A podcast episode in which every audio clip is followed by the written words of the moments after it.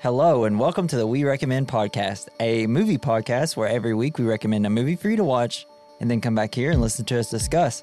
I'm Jesse. I'm Jason. I'm Dakota. I must not fear. Fear is the mind killer. Because this week we recommend Dune Part 1.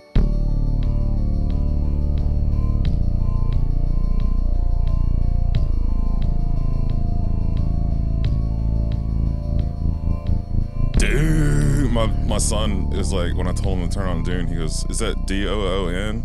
I said yes. No, that's Dune. Dune. So, did you guys like the movie? Fucking Yes, awesome. dude. Love Yeah, this movie. great. Probably one of those movies that like every time I watch it, what movie would you take to a stranded island? This might be one of them. It's Yeah. long enough that you will be dead at the end of it. I love this movie so much. It's awesome. We talked about reading the book earlier. Like when I was a I was a teenager, my parents gave me a box of books they had in college, and one was Dune, um, but there was another one called Nirvana, which Nirvana was big then, but it was really just literature porn, and I just ended up reading that instead. Yeah. I know. Well, I read it before the movie came out. I was trying to, I wanted to hurry up and read it. So I bought it like a year and a half before it came out. Took me a year to get through a little over half of it. And Then I was like, screw it, I'm going to Audible. It's so hard to know what the how these names are supposed to be pronounced. That's what I have. So I, I was like, uh, I, I was like, I'm ready to go to the the Dune audiobook because I just feel like I'm getting everything wrong. that's. Uh, I wasn't though. I mean, I got a lot of it right. I mean, Atreides, that'd be Harkonnen, you know. You should try and read a, a Shai-Hulud. Warhammer book. Shai-Hulud. Those Oh, names God. always throw me off. That's why I just do Audible with them now. Yeah. I'm pretty sure I feel like Warhammer could be inspired by this a lot. It is. This is Yeah. like Shakespeare It is. in sci-fi. I mean, yeah, All- essentially Star Wars. I mean, everything's a little bit based off this. Oh yeah, because it was. Uh, they took. Uh, It's essentially if there's a white savior anywhere, it comes from this. So what was uh Mm, their main thing that because I don't know if you noticed in the movie they don't have like robots or AI or anything because they they don't have guns. they got that Well, they have- flying yo-yo They have one that gun. follows Yeah. them around. That But I But they Like all, the, they what don't- was the spark one eight once from Halo? The little big uh, ball. three four three guilty spark. yes, that's what. I am Yeah, three, four, that. three, guilty spark. Well, I was talking about how they don't use AI because uh, I don't know if they take the same backstory as Warhammer did because it's strongly based off of uh, Warhammer is strongly based off of Dune. The at least in Warhammer there was an uprising of the AI and it nearly destroyed mankind, and then other stuff happened and they like banished all AI because it's like no, it will uh, destroy us. So that's why they don't have AI in it. oh, gotcha. And the whole like when they say Imperium and Emperor, that is literally what's in Warhammer. And I've been listening to the Warhammer books like that's all I've listened to for the last three months. So I'm sitting here watching it like, I just want this director to direct a Warhammer movie. Get with Cavill and just make my day. Denis Villeneuve. Have y'all seen any of the other stuff? What is his other stuff? Blade Runner 2049? That's this guy. Oh, okay. Sicario, Arrival, Prisoners. I haven't seen the last two. I haven't seen Arrival Prisoners, but I saw like Did you see Sicario? uh, I've been meaning to watch that. Bro, I, just, I have all of them. I just need to let you borrow. but got like four other movies I didn't get to watch this How, week. how about you, Jason? Have you Nope. seen any of this? Never heard stuff? of him. Well, he's Except for always Blade Runner. he's like so he was a huge fan of Dune, and I feel like in his other f- films you can also kind of get that vibe of Dune in it, especially with Blade Runner. But I mean, I already feel like Blade Blade is a little bit inspired by Dune, anyways. I think Hell Dune yeah. has inspired just a lot of sci-fi stuff. Yeah, just kind of everything. how long was the audiobook? Uh, long. I just don't remember.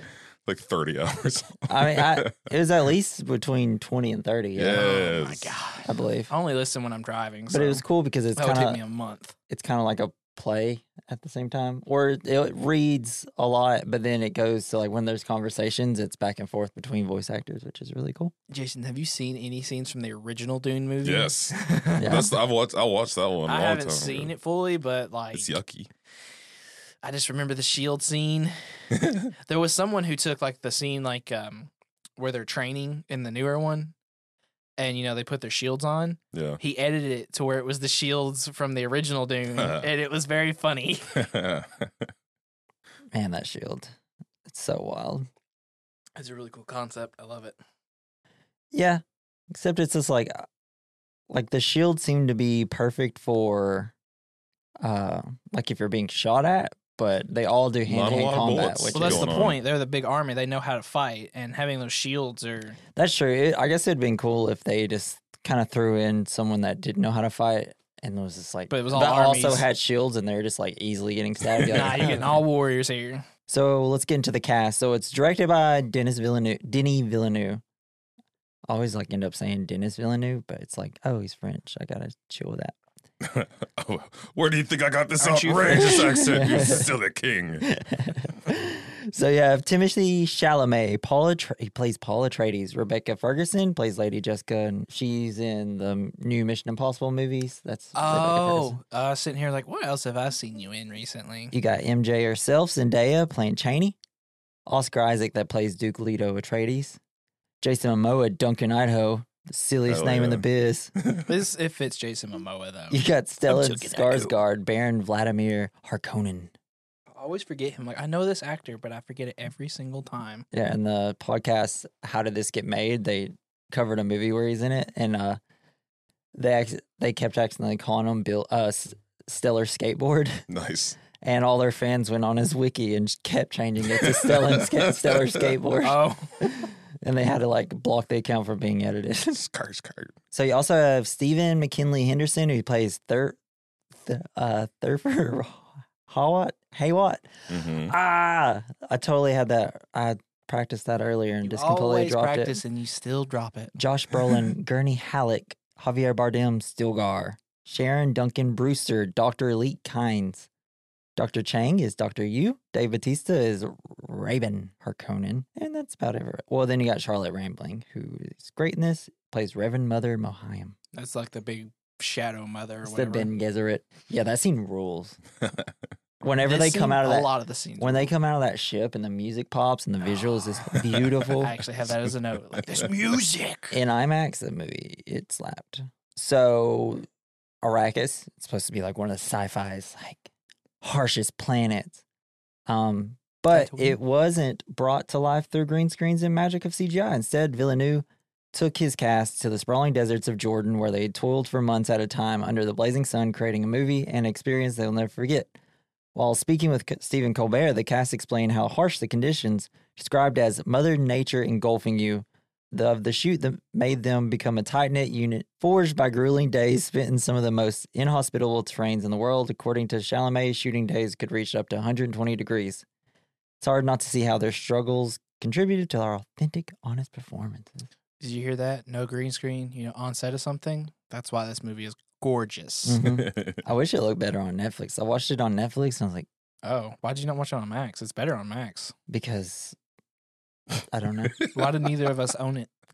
Did you not own it either? Mm-mm. Oh, I thought you owned it. I watched it like because I didn't get to see it in theaters because I didn't know if I was gonna. I don't know if I didn't have time or whatever. And then I just eventually uh watched it one night. She girlfriend passed out, turned all the lights out, and I just sitting here with my mouth open, like, oh my god, oh this is this is the best thing I've seen in a long Paul time. Atreides, enter me. Well, I think it's just I don't I don't want that little With your, man boy there. with your open mouth over there. Sheesh. Don't get excited. I feel like I always sit here and think when I see this movie, I was like, this is where movies should have been going the whole time. We should have been, because I feel like this is like, we've got the budget, we've got better cameras, we can get to places easier. We should be taking advantage of all these sets instead of doing CGI everything. yeah, for real. I wonder what the budget was of this.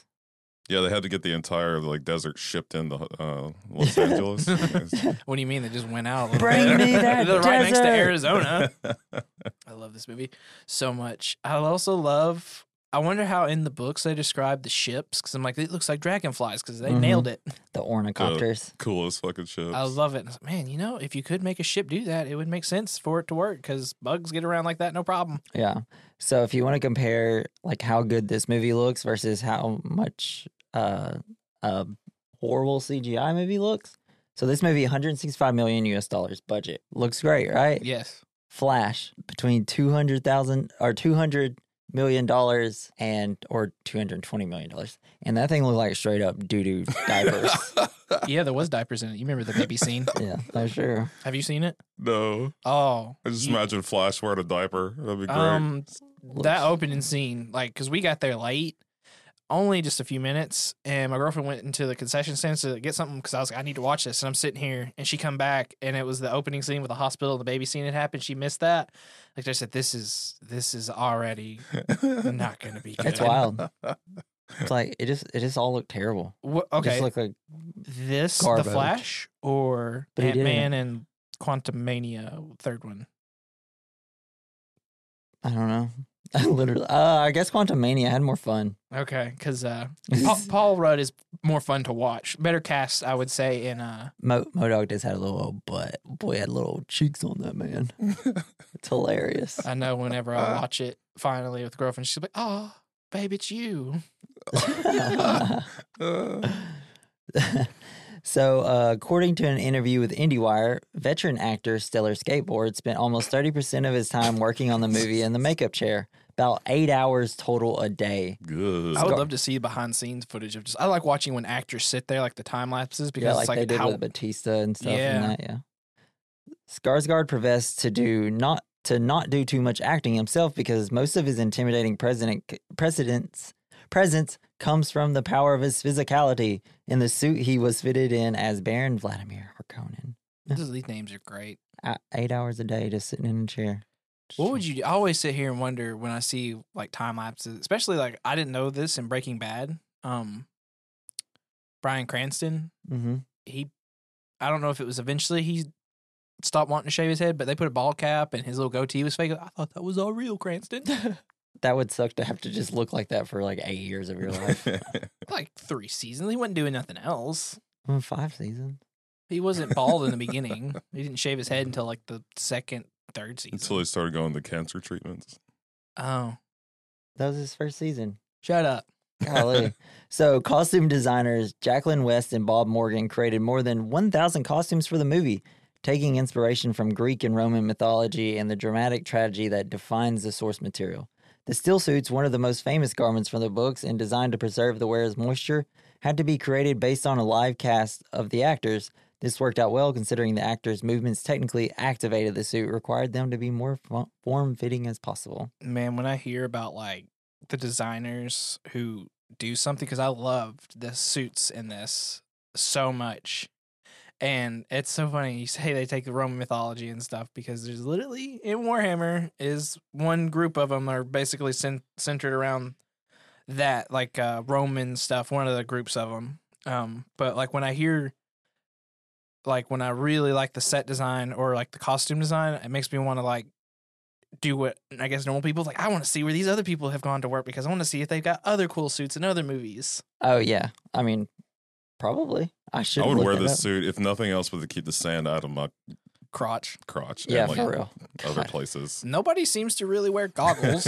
Yeah. Do you guys just like not like get Well, blinded? The Freeman, they're used to it, I guess. And the Fremen. Fremen. Fremen. I know. I, I'm going to do that a lot. Um, one thing I did notice, I don't know if you saw anything on it. It was um the scene where like the palm trees, hmm Yeah. the guy who was watering it, he was like, "You shouldn't be out here," you know. Um, they're not worried about heat stroke and stuff. And if you look at the guy who's covered up watering him, he's sweating bullets. But Paul isn't. And I'm like, is there supposed to be like a little thing of like maybe because I in this world I assume they also alter genetics some to have perfect children. So I was like, is he like more suited for it? Is he wearing something? Because he's wearing all black and he's not breaking a sweat. And if they were on set that day and he's not sweating, that boy's broken. He a vampire. I think he's supposed to just have just walked out there, I guess. I don't know.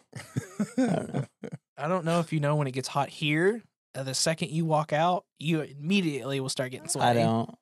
Yeah, I think that's just for like I don't sweat. I barely sweat. I don't sweat big- that much. because you don't work hard. I guess I sweat just thinking about it. yes, I know. I'll I, be. s- I sweat if I like start working enough. I guess this should be a good thing. If Jason's wearing outside. shorts with a short sleeve. I'm wearing a short sleeve.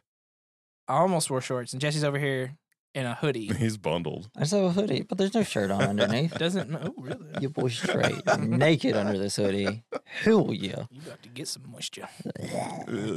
So, a huge fan of the original books, Hans Zimmer readily agreed to compose the music for the movie, though the pandemic made it even a bigger challenge. According to Variety, forced out of his comfort zone, he ended up inventing new instruments and also developed his own language for the choral arrangements, making the score sound like it incorporated music from another world. Nice. It was very good because I love the music in this. There, I mean, like, there's times, especially watching it IMAX, where it just I got chills. I mean, I was just like, oh, Yes. the music. I had Take a- my moisture screen.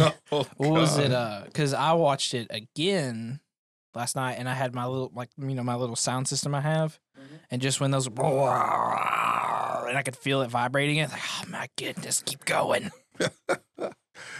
Do you think whenever they're drinking the water, their recycled water, like they can taste your own farts? They can taste something because you saw where she like they're in that tent and she takes a sip and she's gives that face and he's like it's sweat and recycled tears. Sweat and tears. Yeah. But then they, but when he Pee-pee sh- and poo-poo. when he says tears, they stare deeply at each other like we cried You last cried night. because I s- yelled at you, mother. I think my favorite thing is whenever the they're we're on the Harkonnen planet, Harkonnen planet, and they're getting ready to like send the troops out, and you just got that one guy's on like a platform, wah, wah, wah, Yeah. wah, Well, it's so- wah, throw singing. Tri- yeah. It's so tribal and ceremonious. And I missed that the first time. I was like, oh, they're putting red paint on them. Weird. And then I saw Scoop it and I was like, oh, that's blood. Then I looked up, I was like, oh my God, just a bunch of bodies hanging upside down. Well, I mean, it's essentially just a. I mean, I guess like the theme of the book is the whole point of the Dune is we have to change our ways. No war. The land is everybody's land. Let's uh, s- s- even though that's like all sci-fi and futuristic, it's still just oh, I got bigger stick. This tribe has Hell bigger yeah. stick. No, this tribe has bigger stick. Let's just kill each other. what? And it's like the whole point is like Paul's our savior. He's gonna save us from this. He's gonna be the leader of the universe. I hope, well, because when you lead like with that kind of big expectation, I kind of hope we see more of that. No offense to like Chalamet, like he did great in this. It's just I don't know if it's just because he kind of he just looks perpetually young. I just don't see him as like this intimidating leader later on. Like he kind of looks like Frodo Baggins sometimes. hmm Well, that is kind of the whole point of the book. The first half of the book, which this covers pretty much, like everything up to the Fremen. Mhm. Uh, well, because I mean, the end of this movie, he loses his innocence by killing someone. That's Yeah, the there whole point of the ending of that. one of the scenes later on, but that will be near the end. Okay, Let's go. I think it's time to get into it. I didn't put too many notes because I don't want this to be a three-hour Yes, long podcast. we gotta go. Real quick, Because I'd have to break it into two parts. like the scene that they're Running putting the of blood on penis. him. Just want to say, 'cause I I just can't help it, it's Warhammer. Just think of Dune Which, by the way, His clean version. we know nothing about, so it's I only know. him. is just the way to look at it is if you just like take the Dune world, but throw in Gothic to it, and you ha- and you have uh you have Warhammer because their ships look like Gothic cathedrals flying around. Hell yeah. Well, as long as there's people in giant suits, is there that? Yes. Uh, then I'm not interested. There's also Space Hell. I'm just kidding. That's awesome. Yeah, because that inspired. Event Horizon. Yeah, right. everyone says that that is like if they said we're gonna make this canon to Warhammer World, everyone's like, okay, perfectly makes sense. Because we know Paul W. S. Anderson is definitely a video game lover, right? I mean, since he does every single video game adaptation, What movie? Monster Hunter, Resident Evils. He did something else, and I watched a movie with a girlfriend, and th- his name came up after we watched it. It's like, oh, that explains. Oh, I think he did Alien versus Predator. Did he? Someone, I, I saw the name, and I was like, I think that's the guy who directed the Resident Evil movies. Like that explains a lot. Those movies are so video gamey. It it kind of detriment. I like them. They're not like I went back and watched AVP, and I was like, mm, not as good as I remember it from a kid, but It's it's still still, fun, that's still yeah. fun. And it's still fun. I would much rather watch it. It than is the Paul Predator. W. That makes so much See, sense now. see, Why yeah, it's so bad. it's it's a I mean, I like the And- Resident Evil movies, but not because they're good. exactly it's the same thing for that. The There's first one I thought was pretty good. Did I you ever watch Requiem? No. You, it's dark, but I still think I, I need to rewatch that. Are one you as talking well. about Resident Evil or Alien versus Predator?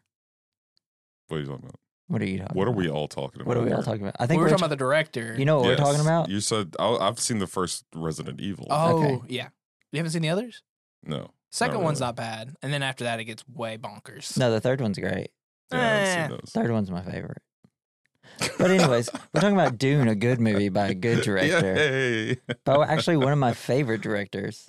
If y'all need to watch Arrival, if y'all no, I've never seen it. I know the twist and everything. It just Doesn't matter. It's still just a great movie. I don't know. Like it was, it could be like one of those like where I I had heard how Gone Girl was, and I never watched it because I knew the twist or like parts of it, and then when I fully watched it, I was like, oh, this is just a really good movie, so maybe I should just give it a chance.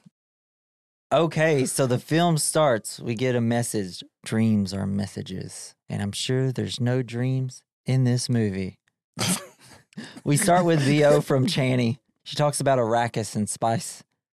At night, they mine the spice. They are cruel to the native. We learned that there's the people that mine the spice, so they're cruel to the native people.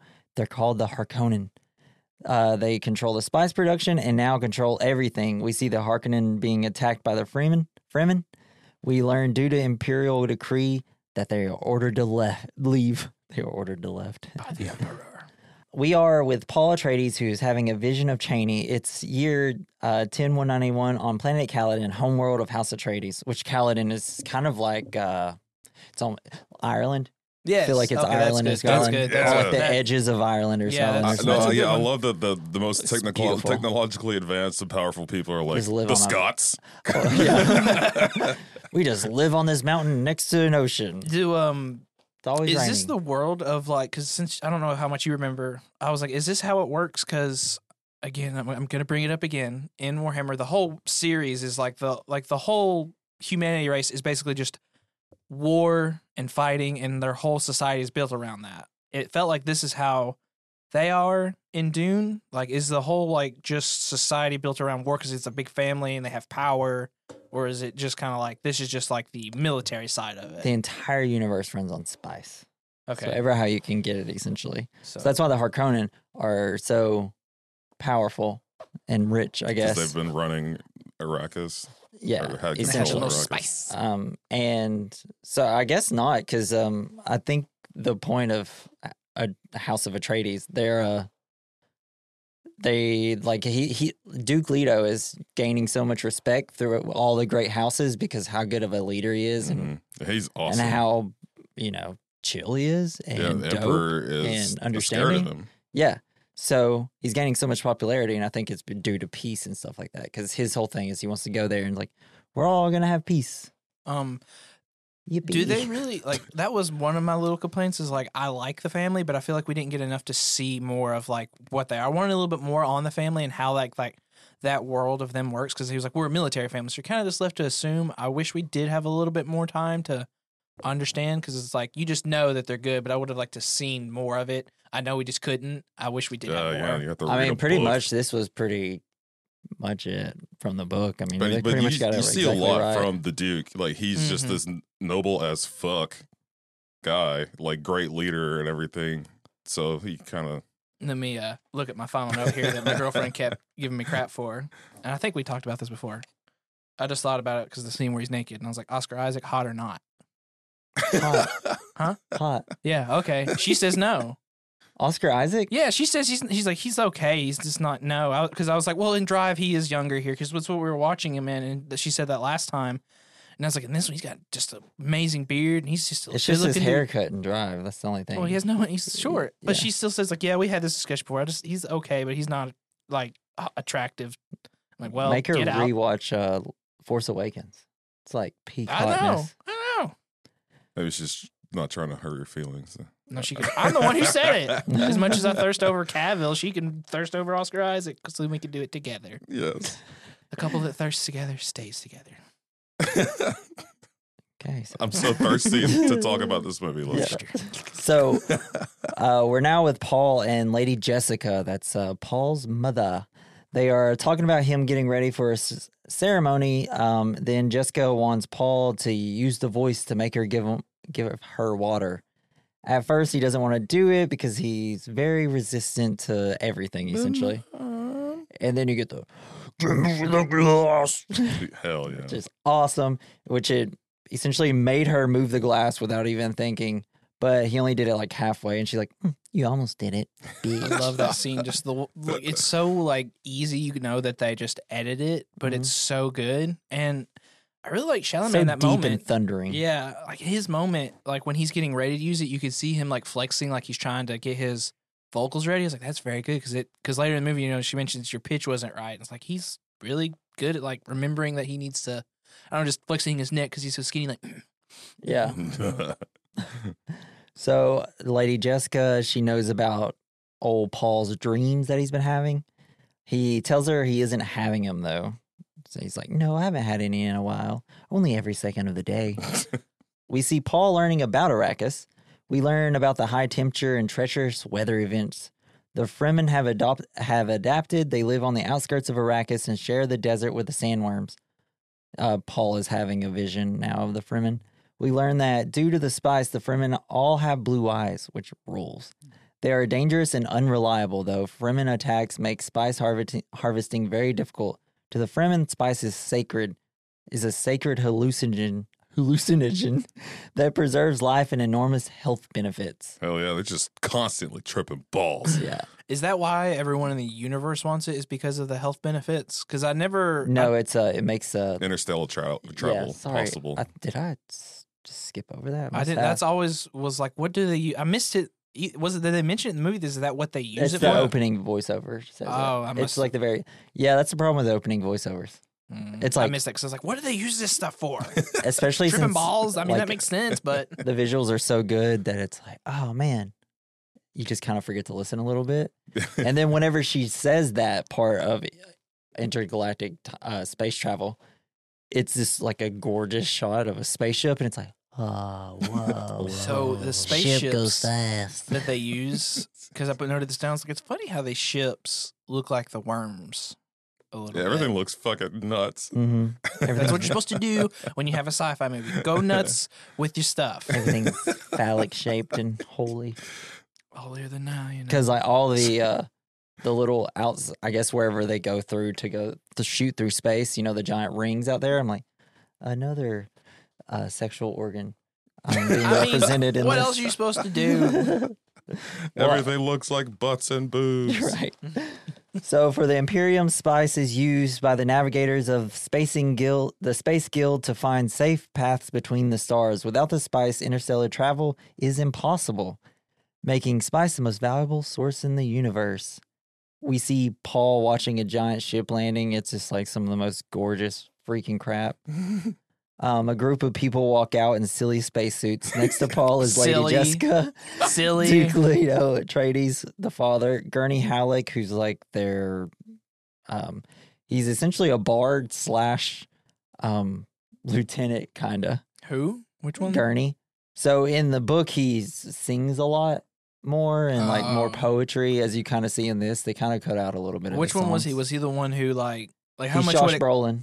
Oh, okay. Oh, that's right. I was thinking of the other guy who like how much is this going to cost? And his eyes rolls back in his head, and he's like, Oh blah, no, blah, that's blah, Hay- blah, blah. that's how Hayat. How Hawat. God Mhm. dang it. I wanted to bring Nailed it up. it. Say that name for me. Fuck. Um, yeah, so Duke Leto tells Gurney to smile and pretend he's excited to see the people from the ship. Just has like a snarky comment. Hey, what? Hawat gives Le- Leto the approximate amount it cost him just to visit for this formality. He does this weird eye thing, which is dope. But so essentially, they just they spend I don't know billions of dollars just to fly down to be like, hey, you want Arrakis? Yeah, What was an Okay. imperial decree? yeah. I still, I just every time I think about a scene from this movie, I don't think there's a scene in it where I'm like, this is just not that good a scene. Everything in it, set design, just so good. I really only have one one issue with this movie, and we'll get there. they are on the uh, the people that landed there. There on the behalf of the emperor. They're giving a house of they're giving House of Atreides control of Arrakis and to serve as its steward. Duke Leto accepts the job to bring peace to Arrakis. They seal the documents. We also see the sister of the Bene Gesserits, and the fate of Duke Leto is sealed. That's a good little. uh He's got the ring, the seal with the wax. He's Yeah, so funny because like he was wearing gloves the whole time, and he takes his glove off. He still has that ring. He's like, that ain't working for you, man. you know how big that ring is. You can't wear gloves, gloves comfortably with that. So something in the movie that they kind of do, but I feel like the book is just when this happens, the Duke knows he's dead. He knows he's Oh, being shit. set up. Okay. Oh, He kn- completely in the book. He's like, "Oh, great, we have to do this," because you can't say no though. well, Right. th- well, he does. He know he's set up for failure, or does he know he's like this is going to be a hard thing? He's trying to like weaken me a little bit. No, they know that it's like, okay, this is A essentially this essentially we're just being shot out here to die, essentially. you can't Um, say no, or you get swarmed. Yeah, pretty much. Because he's then it'll be like anyway. they're, they're going to come get you either way, and they'll just have like a better reason to be like, the reason we're departing with the House of Atreides is because of this. Now he's all y'all's enemies, like all the great houses. So I mean, either way, he's set up to fail here. That's why you some of the lines he says a little later kind of will make more sense. Like I thought we had more time when he's talking to Lady Jessica, and he's like, Um, "Oh, I, thought he we'd have-" just knew it was like it's coming. Like he saw more like after the one thing got ate by the worm, and he's like, they set us up to fail. Yeah, he just he's he's. I guess in more in the movie now they're showing that he's a little more hopeful. I guess he's like, oh, there's a chance we have the equipment and stuff when we get there. So we see a ship flying in. We meet Duncan, Idaho, who's very friendly to Paul. Paul's like, Duncan, my best friend. My boy, my boy. Paul looks up to him. Idaho is going to Arrakis as an advanced team. Paul wants to go with him. Idaho says he can't. Paul admits to him that he has been having dreams about Arrakis and the Fremen. He says that he sees Idaho with the Frem- Fremen, look at, like working with him, and then he says he saw him laying dead, fallen in battle. See, I, I typed out. in Freeman so much, and then halfway through this, I'll type in Fremen, which will make it easier for me to remember. yeah, so this is another uh, vision of his, you know, like will his say, will his visions come true? Are they just like Yes, D- right. Because they're not but black and white. is he They're supposed to like- just interpret it and Yeah. like pick which part is going to be accurate? Well, he says that he can feel what's really going to happen, and so he, so he like, and he knows what is true about his dreams because he has a feeling. Uh, but the, some of the other parts have to, to Yeah, be kind of Like Because it's he's- super clear for him when he. I guess he tries to remember him maybe because Well- he's like, oh, this one's completely clear. I could see that. Well, so the part because they're all a little wrong whenever from his perspective, Yeah. and I think the part of this movie is him going through and being like trying just learning how to use his abilities essentially as the uh whatever they call him. But yeah, yeah. the one because in this he Neo. because in this yeah Matrix also inspired by this obviously. um, but so in this vision he sees that uh Idaho dies, but like he's saying like I should have been there with you. I should have been there to help you, and it's like you were actually. hmm It's like Well, in the room, I think he meant like if I was there to well, no, because he thinks it might happen before Oh, they get to he's- Arrakis, because when he- that's why he wants to go with them. because he's supposed to like scout out and be the, uh I guess like the diplomat between. Well, he's the just making Fremen- sure that there's no uh, going there to make sure there's nobody there waiting to Yeah, kill them all. I guess. Forward reconnaissance. Which he's already been there talking to the Fremen just to establish a relationship so that they can work together. Um, and then so after he tells them about the dream, Duncan Idaho says, "Dreams make good stories, but everything important happens when we're awake because that's when we make things happen. Look at look, you put on a little muscle. I did. No. No. Um, he says he'll see him in a, on, on Arrakis. Two weeks, right? Yep, something like that. Something like that. Or Uh, they're heading out two weeks. So Duke Leto is in the cemetery. Paul comes to ask if he can go with Duncan Idaho.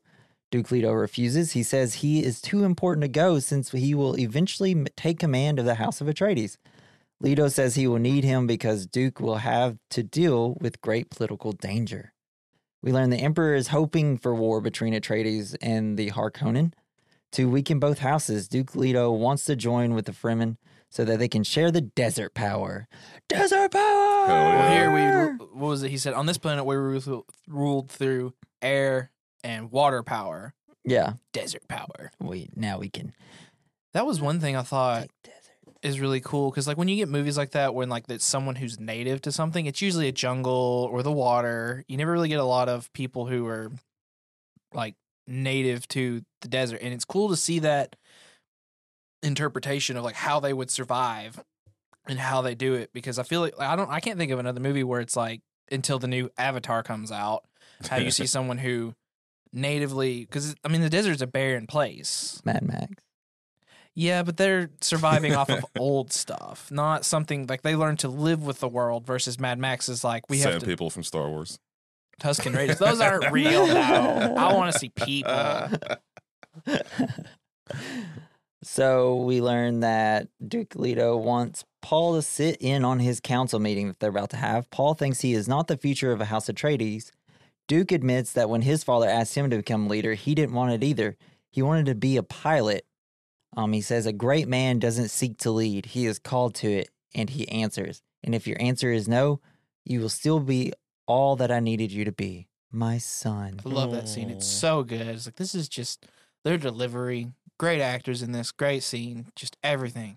Yeah, it's almost like if you just get really good actors and a good script together, They know how to like you take can make a movie of real places and sets. You can make a good of movie. you know making a movie over five years and just constantly recutting it and doing And stuff. Five different directors hop on and everything. Um, Duke says he found his way to it, and maybe Paul will too. Um, we were with Paul training. Gurney comes in. It's like he's talking about he shouldn't have his back to the door, and Paul's like, "I could hear your footsteps, old man." uh, Gurney Gurney came to train with him. Paul doesn't want to train, but Gurney for- forces him.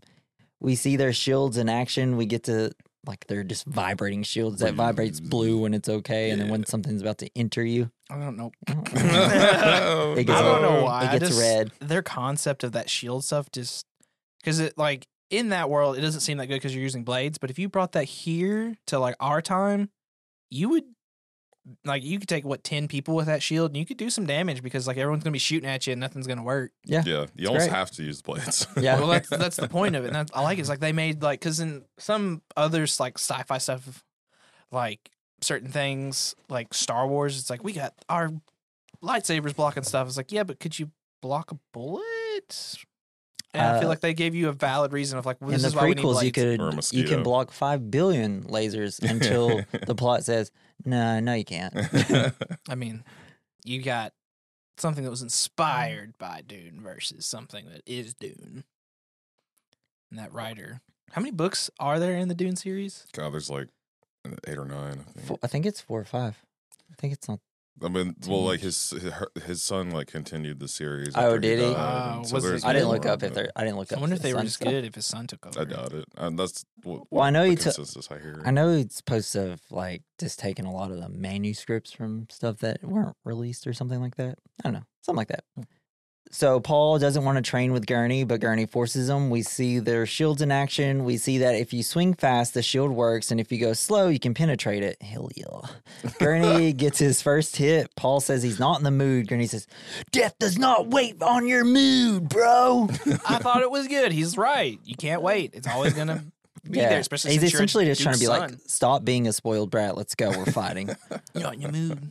Uh, Paul gets the upper hand, but we see that he would have died with Gurney if it was real. I see you found your mood. I love So Gurney. moody. Gurney is one of the best characters in the book. Josh Brolin's just awesome too. Like there, there's a lot more with him in the big, first part of the book. Um, Paul asks if Arrakis will be that bad.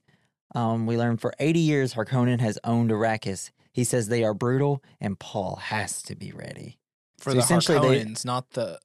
Is he? Does he say like the? no, for the Harkon- Fremen too. They have this. They have this idea that the Fremen are completely under And- control and will do whatever they well, want. that and like when you're that powerful, everyone's trying to kill you all the Mhm. time. Well, yeah, Yeah. he's the Duke's son, and apparently, you know, their uh, family is well known and well liked. Yeah, but it's also I think it's just kind of like this uh, propaganda against the Fremen. because They're supposed like, to be savages and demons in battle, but really they're just like we just trying to get water out in the desert, and you guys are screwing everything. seems for like us. modern day. We just It's like, we gotta make sure you feel like these people are bad people, and we're us taking their resources. They don't need it because they're they're bad people.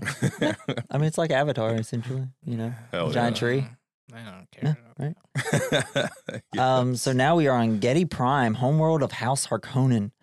Um, it's dark and it looks very like military based. Like you just imagine if the Nazis won, this is what the world would Well, that's look what like. I like. Is that it seems very like a lot of places, their culture is wars, military. Yeah. and It's different when you see like a whole planet based off of it, and that's how they live and survive. I like that kind of concept. Yeah, and we meet Lord Baron. Uh, and we see Robin with R- Rabban, which is Dave Bautista. Um, Rabban tells him all the ships have left Arrakis, and but he's very pissed. They he doesn't understand why Emperor gave Arrakis to Atreides. The Baron explains that because the House of Atreides is rising in popularity, the Emperor is becoming jealous and wants them eliminated. And in space, we see a ship flying into Caladan. Lady Jessica is dressed as a Bene Gesserit, Jessica? and mm-hmm. it's the best shot of the movie for me. Oh, when she shows up to I mean, like, well, it's when all the Bene Gesserits start walking out of the ship, and it's just it's dark outside. You have the light shining from the ship, that's in- when I was, in IMAX? oh, dude. yeah. When it happened, I was literally just like gripping the seat. I'm like, people are just walking out of a ship, and I'm over here like white knuckling it. that's how Just that was the scene. I up. think I was sitting here watching. it, God. oh my god, this is just a It's like just the music. when the with it. music hits, it's just loud bass. Hans keep So making good. music Hans for movies, man. man. Have you ever looked up his um, like what he's worked on? I think I did one time because he did a lot of the music for uh this Snyder like DC films, right? Well, I mean, he did. Wonder He Woman. did. He's he does all of Christopher Nolan stuff Oh yeah, that's right. That's right. up until Tenet. It's just funny because before that, it was a bunch of like rom coms and stuff What? like that. Yeah. I mean, he's done so much. Like, I mean, he's done action films and stuff like that, so a few war films, but he's done like most of Nancy Meyer's movies and stuff like that. that is. She did The Holiday. Um, I don't like rom coms. um, when Harry met. Well, no, that's Nora Ephron. Whatever. Said he didn't do. She does like the best rom coms though. Those movies rules. I don't care. It's If it was like. Ha- when Harry met Sally, I do like that one. I was thinking about that today. I don't know if he did the music for that. He might have. I don't care. But his his music now is all whoa, whoa, whoa. back then it was like. He's got layers to him. It sounds nothing like that by the way. so we see Paul asleep dreaming of Cha- Shan- Chani. Uh, Lady Jessica wakes him up and tells him to go with her. She tells him the Reverend Mother Gaius Helen Mohi- Moham is there. She was Lady Jessica's teacher as the ben Je- at the Bene Gesserit school, and she is the truth sayer to the Emperor. She wants to meet Paul and talk about his dreams. He wants to put his hand in a silly box. Yeah. I would, I would, uh, we'll just hold on. so we meet Dr. Yueh. He's there to take his vitals. He touches his temples. Yeah, he's like the Vulcan mind meld. yeah, essentially. I missed like, that the I get- first time. They have this ability that they can read vi- It's certain people. like yeah.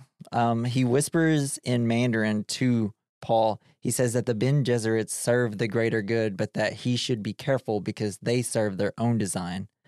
Then Lady Jessica signs, "Tell no one of this" with her hands. Um, Lady Jessica tells Paul to remember his training before he goes in. Then they go in to meet Gaius. She is using the voice to ask him who he is.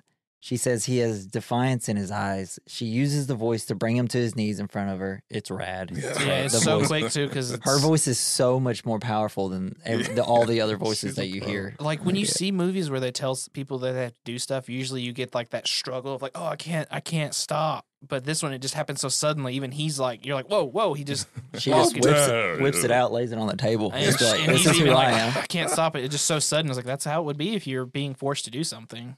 Yeah, it's fucking cool. You know what it reminds me of? Uh, anytime a Sith did it in Star Wars, where like force someone like to the, Well, their that's a knees force pull stuff. versus like, um. Well, I mean, it's essentially what she, she can do. Like, get over here, and it's like. but she's telling you, and your body's just like, okay. And you're like, damn. I just like that your mind turns off, and like next thing you know, you're like you're standing over there to immediately right in front of her. Yeah, that's like, what I like. what They the did a good job of So showing cool. that scene of like, oh shit. But this super upsets Paul. He's like, "How dare you use the voice on me in my own home?" Well, he also was like, how dare you also insult my mother in her home? And I was Yeah. like, yeah, good guy. Um, she tells him to put his hand in the box and uh, holds a gom jabbar, a poison needle. It's instant death. He holds it to his neck. Um, the test is if he removes his hand from the box, he dies. She says that pain is in the box. Lady Jessica knows this has to be done. She like walks out. So I and the box starts and he's just going through all this pain. I like to be I just think it'd be funny. He's like, Oh, did it start yet? Oh, she didn't turn it on. oh God, it hurts. Ow. Just thought it'd be funny. Screw me. I don't know. Maybe I'm an I'll idiot. do that. Put delivery. Like, what's in the box? Pain. What's in the box? you Just, a got bunch of bees. you just got you got Paul like screaming in the box, and then right behind the Bene Gesserit, you just have uh, Brad Pitt from the ending of Seven, just like no, What's in the box? just doing that thing where he puts his gun up, and he's like, just so good. This is Man, my we got to do thinking gun. Seven soon. So the box starts, and we see Paul going through great pain. Even La- Lady Jessica is outside, becoming like scared and almost like going through the pain herself. Did they have like a? Seems like they're able to kind of feel, or at least. She just knows what it's like. She's like, this is like the most painful shit ever. Well, I Her- thought it was like because there seems like moments like that they're connected mentally. Yeah, it maybe. definitely, it definitely for a second seemed like she was feeling the pain as well. But I can't tell if that's just it's like, just like you love My- your son. You her don't want Well, she was like grabbing her stomach like they tend to do, and she's just like, "Oh, the pain." period. I'm kidding. That was just a hilarious joke by Whoop, whoop. me. But while she's scared, she's saying, I must not fear. Fear is the mind killer. Fear is the little death that brings obliteration. I will face my fear and I will permit it to pass over me and through me. And when it has gone past, I will turn the inner eye to see its path. Where the fear is gone, there will be nothing. Only I will remain. Bunch of nonsense. Hell yeah. dude. he hears She's a in his head. badass. Bunch of really na- He just rad s- nonsense. Gets all stoic face. He's like, "I could take uh, it." Yeah, and then Paul looks like he's gonna break, but the music really hits and he starts to focus, seeing like, hell yeah, this soundtrack vibes. And then he's able to overpower the box. Then Gaia stops the test. She almost looks worried. I don't know if y'all got that. She's like, she "Oh, definitely shit." looked like, dang it. I was kind of hoping he'd die. Yeah. I think it's the implication of who he could be. Right. He could be like the savior of Mm. the universe. Well, they don't want him to be the one. Why everyone seems like, well, we don't want him to be because I guess I guess they know like if it happens, a bunch of wars about to happen. But Well, they, they- they kind of expected it to be a woman, though, right? They don't trust. They don't like that he's a man. Yeah. Do you know more about that um, exactly? Because I, I, I, they could explain it in part two more. I want to know more about the their culture, um, the Bene Gesserits, and like, Yeah. is there a specific reason they want women to do it more uh, versus a man or anything? The conversation between Lady Jessica and uh, Gaius is uh, definitely a little bit longer than in the movie. They do explain it. I can't remember off the top of my head, but it's in the movie. They're essentially just think of it like kind of like nuns. Okay. Um, Because women are just can control their emotions more, I guess, I suppose. Yeah.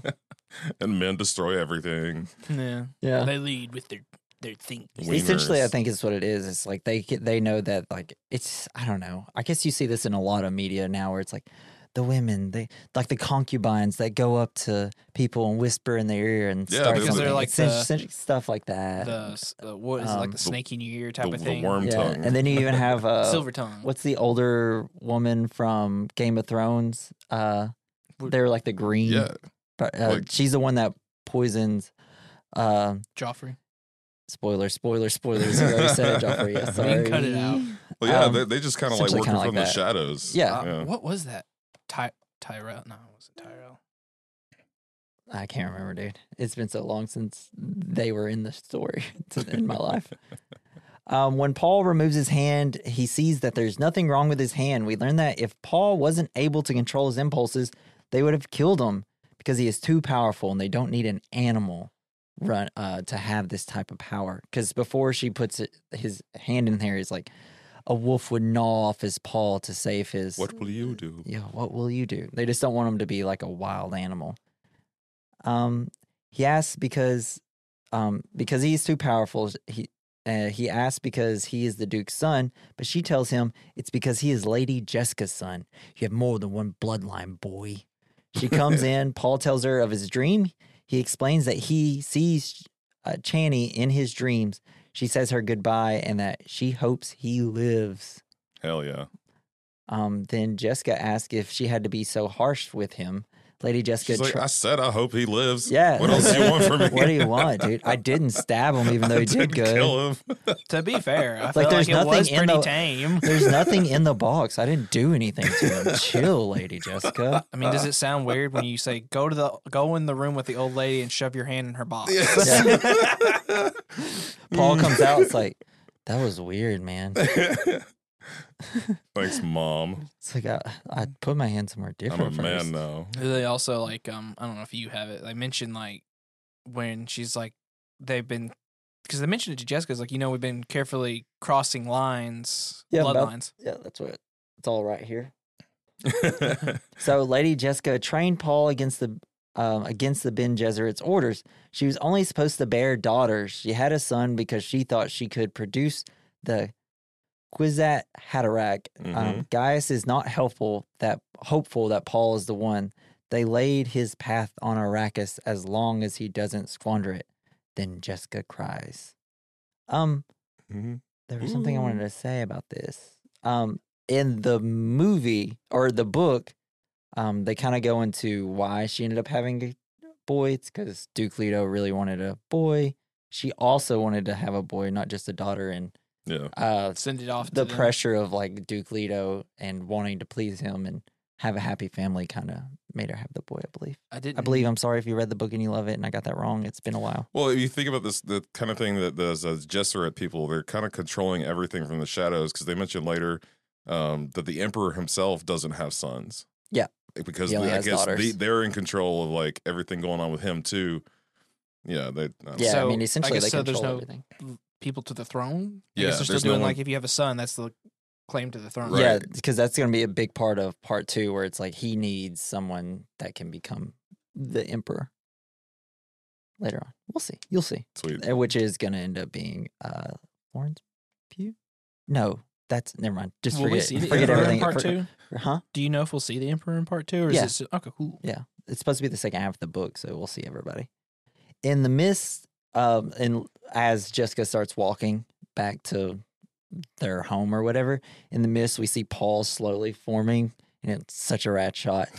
Um, we see that he heard everything. He asks if it's true. He says the Bene Gesserits steer the Emperum from the shadow. The Bene Gesserits have been crossing bloodlines to create someone powerful enough to bridge space and time, past and future, and one that can give a better future. It's definitely, probably Paul. Yeah, he's a magic boy. I'm the magicalist of magic boys. so yeah, that's essentially they just. I mean, they're just trying to bridge space and time. I guess they're gonna start like straight up Easy. time traveling and just you know doing whatever they want. they're essentially gonna have all control over the world. yeah, I mean, fuck yeah, man. much. We see a shot of a spaceship raising out of the water. It's so cool. the way they can show, like just what you mentioned with the missing, he like slowly forms up. His way of like bringing things from like the shadows and just the way like it comes to the forefront. hmm That's something De- Denis Villeneuve is really good at. I mean, you saw it in uh, 2049, Ryan Gosling kind of walking out of some mist, Arrival with the ships just kind of coming from the sky. It's always so good. It's just yeah. his ability to reveal. And there's the final shot of a movie he did called Enemy with Jake Gyllenhaal. It's like the final shot is just, I mean, it's kind of all nonsense, but I love it. It's just like the reveal of it. It was so jarring and like, why did that terrify me? It's like, and it's, like the Starship Enterprise coming out of the water and the Yeah. second one that they Yeah, kinda, yeah. it was awesome. that was really cool. Imagine if he did a Star Wars movie. Danny Villeneuve, Yeah. dude, just give him, let him do whatever he wants. I'll watch it with my Oh yeah. face holes. Um, eye holes is what I meant. Uh, so Paul is watching from a distance the spaceship rise and fly off. We see House Atreides packing up. We see all the ships landing on Arrakis now. Paul is in the darkness of the ship, and then the door opens with the blistering sun. Gurney says, My lungs taste the air of time, blown past falling sand, and then some bagpipes start to really. Hell yeah, this is what I was like. moment. Yes, it's the Scottish. Uh, it's so, it is so funny. It's my girlfriend, so she's is. like, "Oh no, coming out bagpipes, instantly killed." Yeah. What? Yes. I just like that guy. The guy's like, hell yeah, I'm the only one on this planet that can play these bagpipes. Let's go, baby. Uh, she brought up a point. Do we know? Is it just their culture? Because like when the women come out, they're all wearing the shawls and covering their faces, versus the men are just out there getting sand blasted to the face. You gotta be tough. Yeah, I mean, I guess it's just them protecting their faces. I don't know. It's I'm sure it's some. They don't moisturize. Do they? I actually Maybe don't do. remember what they say that they are wearing at this point. What the f- women wear Well, off it's the just top like- of my head. They so- wear that Michael Sarah uh, lotion. Yeah, face. CeraVe Sarah, CeraVe I use that stuff. so they all start walking out on Arrakis for the first time. Paul sees Hi- Hawat, Hawat, God dang it, and runs and hugs him. Aw. I love this. I love that Paul just loves everybody. yeah. He's, just like a good little 15 year old because he's supposed to only be 15. He's in the big. Is he? Yeah, he's he's underage child. Oh, I don't like that. I've never liked that in stories when like they say the next person because like as you get older, you're like you're 15, you're not gonna be able to do anything. Yeah, In my head, he's like above. He's like at least early 20s, if not 21. yeah, but I think it's like 15 or 16. It's I'm supposed not to be in going the with book. that. I'm Well, not going with well, you're wrong. but I think that's what's supposed to be, where he his He like his innocence and He, he, stuff. he probably his, like raised him. his innocence is supposed to be a very important part of the Of the first book and the first half of the story. Yeah.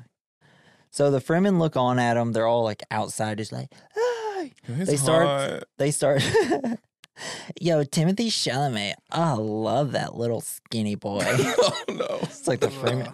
Fremen are like, like Duke Leto's like, what the uh, hell is this? I wonder. this is off topic. Like, even my girlfriend was like, "I don't think he's attractive." Well, like, but I, I get it. Do you see it? I'm like, he's just so t- such a tap boy. I get it. Uh, he's, I understand. He's royalty. Everybody else is covered in shit. Yeah. Like, so all the Fremen they start to chant Lisan al Galib Gaib. Lisan al Galib. Gaib. It's not Galib. Dang it. And that means the voice from outer. It's a off world messiah or prophet yeah. or the voice of the other world. How it says the follow they follow their master's old ways, but they truly love the Harkonnens. So essentially, before the Harkonnens, it was like, oh, anytime someone comes, we all cheer and love them and stuff. Um, but true, they But are really, to believe that they're supposed to be ruthless ki- killers for the Harkonnen. Yeah. Um, Paul boards the ornithopter, which is this dragonfly helicopter, essentially. Yeah, and that's it- fucking so cool. it's the best. Lady Jessica says they have waited for centuries for the Lazan al Ghalib.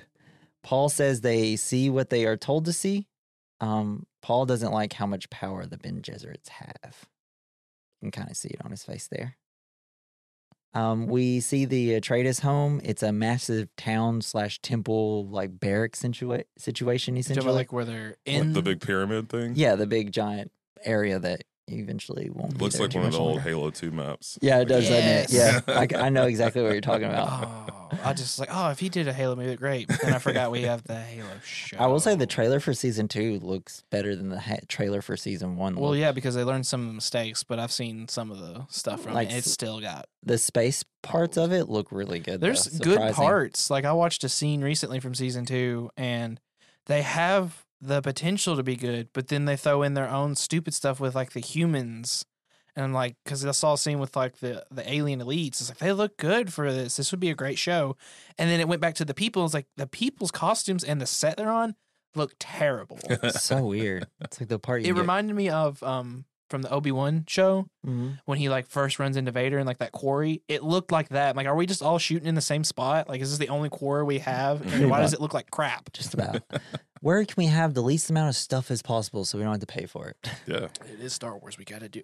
I just thought about that. How every Star Wars thing we've gotten recently has been in a desert, but I feel like Dune did a better job than all the years that we've gotten with Star Wars. They used the desert as the story. The whole It point was is good. the They did a good job with the desert in it. and it visually is interesting, unlike the Star Wars Mhm. TV shows. Except for like when the lightsabers light up in the dark. That will always just look cool. so Gurney and Duke Leto are looking out. They are trying to spot the weak spots of their base. Duke also says they need to get the spice moving or they're going to be dead, essentially.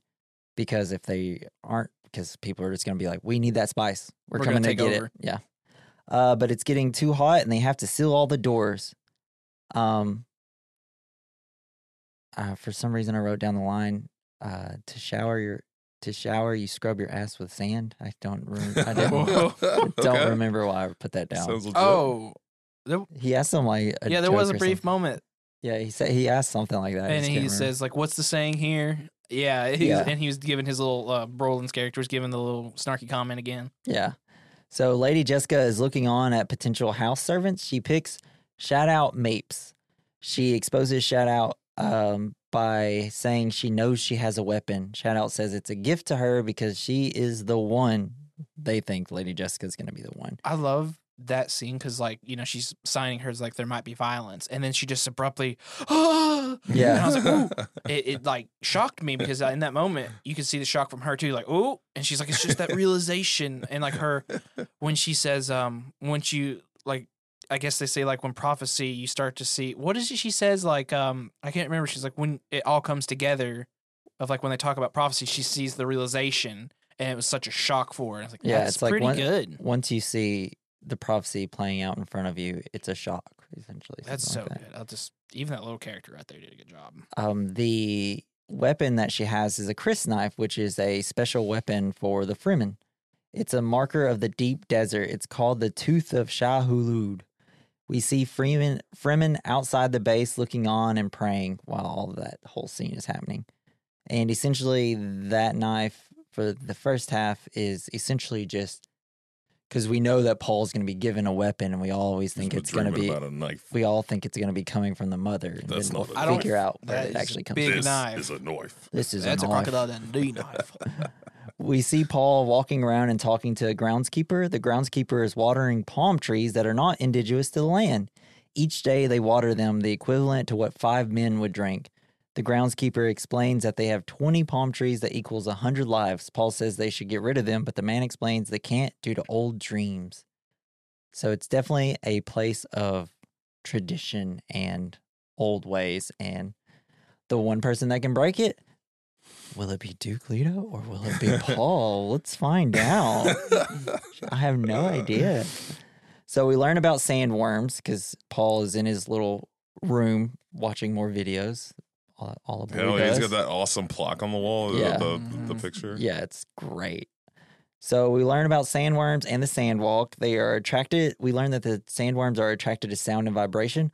While Paul is learning, we see a little robot thing enter Paul's Fuck room. yeah. It's like as small as a mosquito, but Paul is able to sense it either way. It comes in to sting, but Paul doesn't react, and the hunter seeker, which is what it's called, stops right at his eye. Um, and he, we think it's gonna get him, but Shadout comes in and Paul stops it. He says the operator should be nearby. What uh in that scene where um, where it stops right at his eye, why did it do that? Was it because the operator was like, Its vision is based on movement. well, it looks like, well, and yeah, that's what I thought. But then like I later, think that's that's what it is. Well, there's another guy later. Well, it said operator. If there's an operator, I figured he'd be controlling it. But if it is based off of movement, I guess that I don't know. I that's still a great scene. I just was like, It's why did fucking it stop? Was it like He scared. he wasn't? And I was like, was it just because in that moment it's like I, I I'm not. I, Gonna bel- I believe him. it is all kind of based on movement. I can't remember. Dang, I should have just re-listened to the book while I was driving to work. it is fucking cool though. It Yeah, was. I loved it's it. great. I love that it just like made the little hole and came in. I I love that you think it's a little bit bigger, and then whenever it comes in, and then it goes from his point of view, it's like, where is it? I love how he blended in with like his little tree thing to kind of like hide Yeah. and watch it. I think that uh, maybe that's what caused it to stop because he's like, "Whoa, I'm blinded by all this light or something." It was so good. Such a good scene, dude. Like, ah. he just like snatches it out of the air and crushes it. imagine if Oh. he snatched it like it's going straight and he goes like this. I'll stop it. oh man. so we we end up seeing the operator of the thing. Um, we learned that six weeks before, uh, a Harkonnen soldier embedded himself into the wall and put the hunter seeker in the water pipes. Hawat says he failed them and he will be resigning. Leto refuses this and tells him to catch more spies. In the book, H- Hawat is a lot more dramatic. He's like, I do not deserve this. I failed The you. guy's like, Dude, shut Leto's up. like, dude, chill, bro. Like, we need all hands on You're deck. gonna leave me? Come No. on, I let's also was like, dude, like he was in there for six weeks in a wall. But what? It's okay. They're in But it for House- the long game. House Atreides has honor. Hell yeah, they do. And bagpipes. Yeah. so we see guys meeting with the Baron. Um, but first we see this weird creature, which I did not Yeah, remember the from spider the. I thing? missed that too. I missed it the I first time. I Fucking forgot about it. I was like, what? And like, um, the guy from Suicide Squad, Polka dot man. Polka Dot And also like, in the Dark Knight, right? Or the Dark Knight. he he won't he won't listen to you, and she's like, "Blah," and he's like he runs away. Leave. It's like cool. No, he understands. Um, she is there to give Baron a message from the Emperor. They have this like little light that comes down and it It's muffles a cone their of voices. silence. It's so It's- good. It cracked me up. It's such a good idea. Though. I also love the part where they're like we're outside of it and they're talking and they put captions there. hmm Like this is so good. The Yeah. detail for it, I love it so much. It's, uh, that's how you know you have a visionary director. it's some because other people just wouldn't have thought of that. I wouldn't have thought of that. That's why I work in Like- a factory. Could, can you say like there's another director now that you think? I feel I don't I don't know. You know do know more about directors than I do. What like to me this is like the director who's one of the last few directors we're gonna have that just can make a really good movie. Like he's done some like all his movies have just been great. He's also got like a really great book to do it off of. like, yeah, to take but you, uh, inspiration adapting from. it And it's is some- also like it's if you take something. the- It's something he's been dreaming of making since he was like twelve. Yeah, everyone can be Yeah, you fans can though. tell. Yeah. You can be fans, but you can adapt it in a wrong way, and I feel Sure. like he adapted it very, Yeah, very he well. fucking kills it. Some people just have that dog in them. so So she says that the emperor will help the Harkonnens and give them the S- Sardaukar, Sar, Sar, hmm Sat, Satarak, the one. Sardaukar, Reading Rainbow, Jesse. Sa- Sardaukar army. She says Duke Leto means nothing, but Lady Jessica and Paul are a part of them, and they should give them exile. Baron says he will not harm Paul and Jessica. Yeah, right. Um, and then we really start seeing more of uh, Lord Baron's body. He's a big old boy. He can fly. He can It's fly. like a, s- apparently it's just like um 'cause- Throughout the film, we slowly reveal more and more of what he looks like. Yeah, It's great. uh that's just like a I guess you the things they use because they kind of use it later on. It's just I guess you'd see it as like when you're dropping from a helicopter, it's your suspension device. It's just on your back. It's like anti gravitic and it's like that's pretty cool. Yeah, yeah. So immediately, Baron, as uh, Gaius leaves, immediately Baron says, uh, "No, none of them are going to live." he says the desert will kill them. He begins to float in the air. He says it's his Arrakis and his doom. yes, the spice must flow. Yes, we see Paul coming in to join the council. Gurney calls out his hunter seeker catch. He's a hero, and it's kind of embarrassing for Paul, which is fun. It's kind of badass. It is. It's like oh, first strategy meeting, and here you are catching mosquitoes. we learn that the Harkonnens made a lot of money every year from the spice. It's essentially, I don't know, there's some random, yeah, they're siphoning number. like billions of dollars Yeah, up from the emperor. but they left them shitty equipment and it will take a long time to start actually making that type of money. Their equipment is sabotage. We learned that they left Dr. Liet Kynes to help with the transition. She's been there 20 years and is an imperial ecologist. Duke says he wants to see the fields and wants Kynes to go with, essentially as like a hostage. Yeah, so they can like So they won't kill them because she's with them, I Uh, guess. Yeah. But the, I mean, Emperor won't care. so Duncan arrives and is greeted very friendly by Paul. He explains that he has lived with the Fremen. Stilgar has come with him to meet. We learn that there are millions of Fremen. Duncan says that the Fremen fight like demons due to the desert power. Duke allows Stilgars to pass even with a crysknife. Because he comes in and everybody's like, whoa, whoa, he's got a knife. I mean makes sense. And then Stilgar comes in, he spits on the ground. It's a gift of his body's moisture. It's a very funny scene. It It's is. great.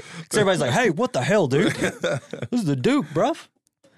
Um, but I love how calm and collected the Duke is. Everybody's like getting so offended. He's like, guys, Chill. yeah. like I got this. I'm like handsome and cool, you know. Two leaders, you know, Yeah. mutual respect. I got so much water in my body. This boy's gonna want to be my friend. uh, Duke wants to work together. Stilgar says the he just walks up and yeah. takes a piss. Yeah. Right Here's all the moisture you can get. Idaho's like usually they just spit, so this must be a really good. This meeting must be going really well. Stilgar says they only want spice and give nothing in return. Stilgar says they should not trespass into the desert and their land. They are to take their spice and go back to their side of the shield wall. Duke says that if duty calls him to the desert, he will have to go, but he will leave him their sietches and they will never be hunted. They say that honor. He uh, Stilgar says that it's honorable, but he must go. He's done talking. He says he recognizes Paul like in another tongue or whatever. And then Gurney does not. Um, Gurney doesn't like him though. They say it will take time, but they can work together eventually. Because like Duke realizes like, oh, he seemed to respect me a little bit. He Yeah. didn't. He didn't It went me out well. or anything. He's alive. Yeah. He's leaving. He's That means just, good just things. a good dude. Yeah. Then we cut to um, Duncan gives Paul a paracompass. Duncan admires the Fremen because they are fierce and wild and they are one with the desert. They're the Ewoks. They are going to they are going to the minefields now. We meet Kynes. Uh, she gave them the stillsuits. Uh, they're the suits made by the Fremen. It's a filtration suit that cools the body and recycles the sweat. You can drink it. She checks Paul's suit and he is wearing it perfectly. She does not have to adjust it at all. which is part of the prophecy. It's someone that's Yeah, he just he- wore. He he's just gonna just right. Born he's already he's just already knows how to do everything Hell the Fremen yeah. can. And they are off to the spice sands. While flying, they see one of their harvesters. You can see the spice covering the sand in the sky. Uh, they have uh, these crafts in the air that can detect sandworms. Um, because the sandworms attack the spice crawlers, which is essentially the harvesters. All the fucking time. Yes. Crawlers can't have shields because it attracts the worms, the vibration, and in the distance they see a sandworm coming. The crawlers will wait last minute to be picked up to avoid the worm. While the harvesters is be- are being picked up, one of the anchors breaks during pickup. Duke Leto goes into action to pick up the crew of I the love that part. He's just like, let's fucking Drops go. that ship. Let's go! uh, they go to get the crew. Paul is ordered to stay back at the Thopter. He picks up spice for the first time. Or like he likes Inhales it. Well, Yeah, this, yeah, yeah, I love this well, part. at first he just like holds it in his hands. Before Yeah, he well, sniffs it. I, I thought of a great um, thought exercise for this part because, like, breathing in all this stuff for the first time. It's like imagine you're the prostitute and Jack Nicholson dumps a pillowcase full of cocaine on you. Yeah, yeah, Just go with it. Just lean into it. yeah. I can just see that little Give me the meme. spice. that sounds nothing like oh. So I guess the spice is essentially like LSD. yeah, he's or high acid. balls. It's just LSD. Well, it affects essentially. him like differently. I'm assuming. He- yeah, he's sensitive to it. They say. Yeah, he's a sensitive. But he's boy. just like on his knees talking to the the truck. I mean, he's, He's- he's a he's a 15 year old taking LSD for his Been first time in his life. That'll get you. Barely got any water in his system. It's all built up in his suit. So the doors of the harvester open up. The crawler captain says they can't leave because of the spice. Duke says, "Forget the spice," and immediately, like you see, Doctor Kynes just like look over, like, "Damn boy, sexy, and you're sensitive. Let's go." Paul is ordering people into the ship, and the wind blows spice in his face. He's getting high as fuck. boy out there seeing leprechauns in the desert. He hears an eerie voice saying, Kwisatz Haderach. And then he falls to his knees, and we hear Kwisatz Haderach awaits. The sandworm is arriving. Everybody on the ship is on the ship except Paul. We see him kneeling on the ground, and he's like, "I recognize your footsteps, old man." And then Gurney like peers behind him and picks him up. We've is- all been there. I mean, you got that friend. It's just too fucked up. You gotta get in the car. like this is another thing that we see why Paul is the one. It's like even in sand, he knows Gurney high on LSD, and in sand, he knows Gurney's footsteps. We just know he can. He's he's got that dog in him. While running to the ship, we see the sandworm begin to sink the crawler. yeah. They make it onto the ship and fly up as they watch the worm eat the entire ship whole, Nom, like nom, it nom, was a nom, nom, dang nom, nom, nom. small I piece don't of know popcorn. how these worms survive because I feel like they don't get that much nutrition to survive. But imagine like it's like the worm taking like a really strong CBD gummy, yeah, like full of spice. it's like if you go a little further in the desert, you just see them all just like They're all- they're all on a couch, just like just like Bruh. vibrating, just like "Ooh." like they're laughing. So at the base, Duke chews out Paul. Duke says the Harkonnens set them up to fail. Uh, Kynes says the desert is not kind to equipment. Men like him have come and gone before. And then we got Doctor Yueh. He check um he checks on Paul and says he will be fine. Paul tells Lady Jessica that he had a vision. He saw Chani walking the desert and in caves. Paul is following her. They kiss, but then Chani stabs him. He says he thought he saw his death, but maybe it was the knife that was important. Someone, he thinks that someone may give him a knife. Then we're getting like shots of Lady Jessica, like with a child, and she also like we're getting shots of the knife that was given to her. Um, he also knows that Jessica is pregnant. She says no one could know. It's only been a few weeks. He's like, Mom, I know you're a slut. It's like, dang. Mom. It's like she, he just starts saying like the exact conception date, and it's like I saw everything.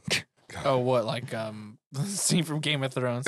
I saw you on your wedding night. It's like, yoinks. He was just like, he's just watching his mom have sex Yeah. with, with dad. Gross.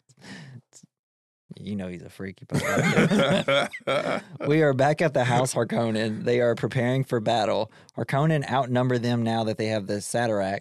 Um, but House Atreides are the finest fighters. Lady Jessica goes to Duke Leto and to tell him something. Duke Leto interrupts and says something has been wrong with Paul ever since he saw Gaius. He asks her if the Bene Gesserit side of her will protect Paul. Because at first he's like, I, she's like, I will protect her. It's like, I'm not talking about the mother, I'm talking about the Bene Gesserit of you. Hell yeah. Um, Lady Jessica is wondering why Leto is acting this way. It's mainly because he knows he's dead at this point. He thought they would have more time, he He's says. doomed. Paul is staring at a man fighting at uh, a bull, like a little statue of a man fighting a bull, which is, there's a lot of that imagery. Is this up supposed to, be this like he said? Their was it their Grandfather. grandfather? grandfather was a bullfighter. yeah. Dr. Yueh gives Paul a pill and some water. I'm assuming. To It's to help them him- sleep. I think No. it's just like, listen, no, I, I want to sleep naturally. Yeah. Doesn't he Well, that's say, the thing because everybody takes their pills except for Duke Leto, who's like, I want to sleep naturally. Um, I And did that's why think it he's was- able to wake up. I missed it the first time, and he's like, when he said I should have married you, he's like, oh, oh, the Bene Gesserit has a lot more than I realized uh, at watching the second time.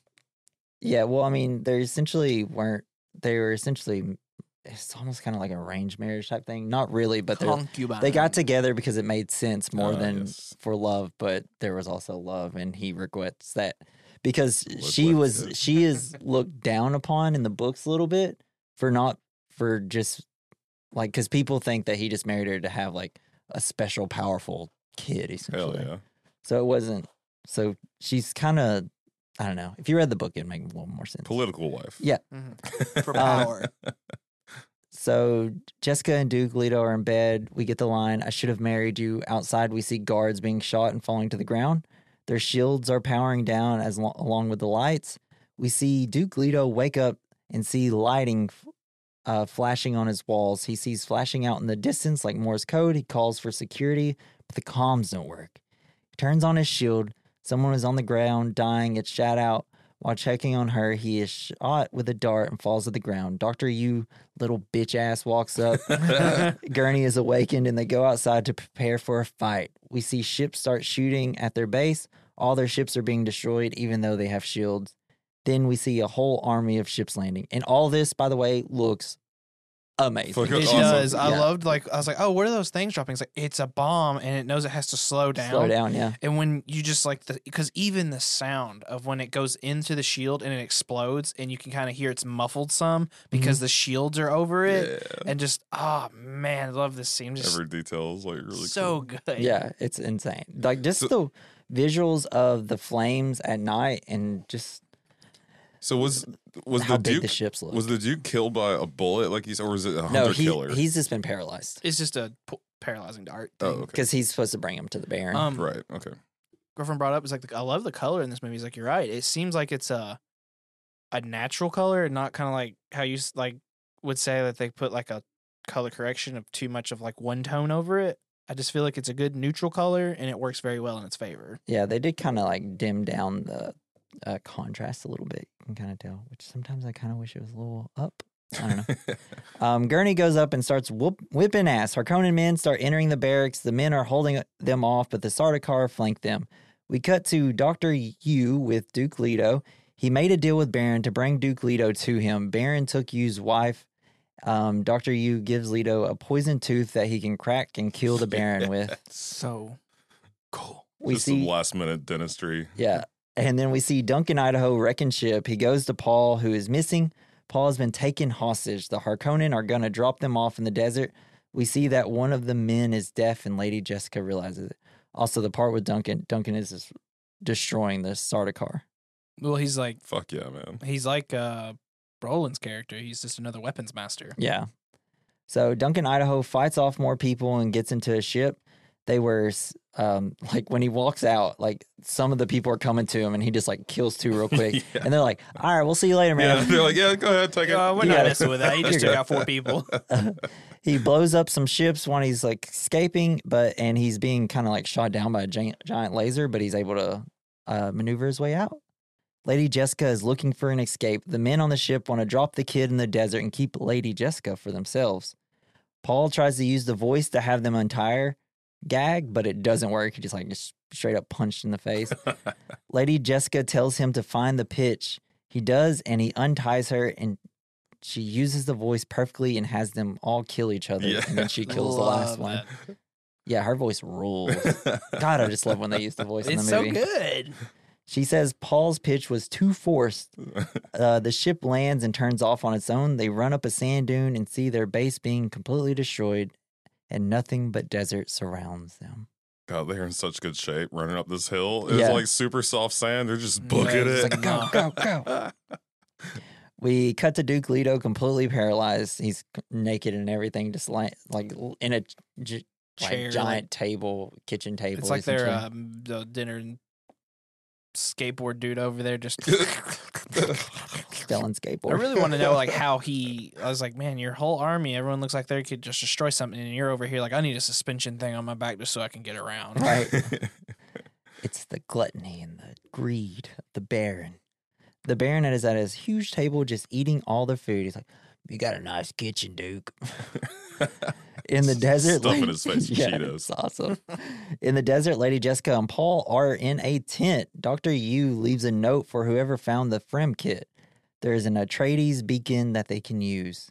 Dr. Yueh goes to the Baron and says he jammed their comms and lowered the shields. Dr. Yueh asks for his wife. Baron floats over to Doctor, the doctor, and he's like, "Okay, I'll let you join your wife." Blech. And just immediately kills. Hell And be free with her. He turns to Duke Leto now. In the Fremkit, uh, Paul also finds a thumper and a stillsuit. Then we're back to the Baron. He explains that Paul and Jessica are dead and that the House of Atreides is dead. Duke Leto mumbles, and the Baron gets closer. Paul, But he turns on his, his thing first because he knows he can't trust his That's, Yeah, I 'cause- love that little like ch- just 'cause clicks he- his rings. he thinks that he cool. could be faking and he could like stab him or whatever. And then Paul finds his house ring. Lady Jessica sees the ring and starts to cry. She knows that he's dead. Um, Duke cracks his teeth and poison engulfs the Baron. Yeah, it kills everybody in the fucking Love room. That scene. It Yeah. was such a good scene. and the Duke Leto lays dead, staring at a bull. That one. uh, late night. Um, Kynes watches on. Duncan, Idaho asks for her to tell the Emperor, but she is ordered to see nothing. Idaho knows the Emperor sent them all there to die. Sucks. Rip. yeah, sucks for the Atreides. Yeah. Too bad Paul's probably gonna die in the desert. We see the Baron floating in the corner of the room, coughing and floating. He's just up in the corner. Good thing, good thing, good thing I'm so big. All it took the the the uh, poison to reach. I don't know. Whatever. All I'm my fat cells this. protected me. Yeah. Paul begins coughing and sweating. He says that there's spice in the tent. He sees Chani walking the desert, and they watch as the two armies are fighting.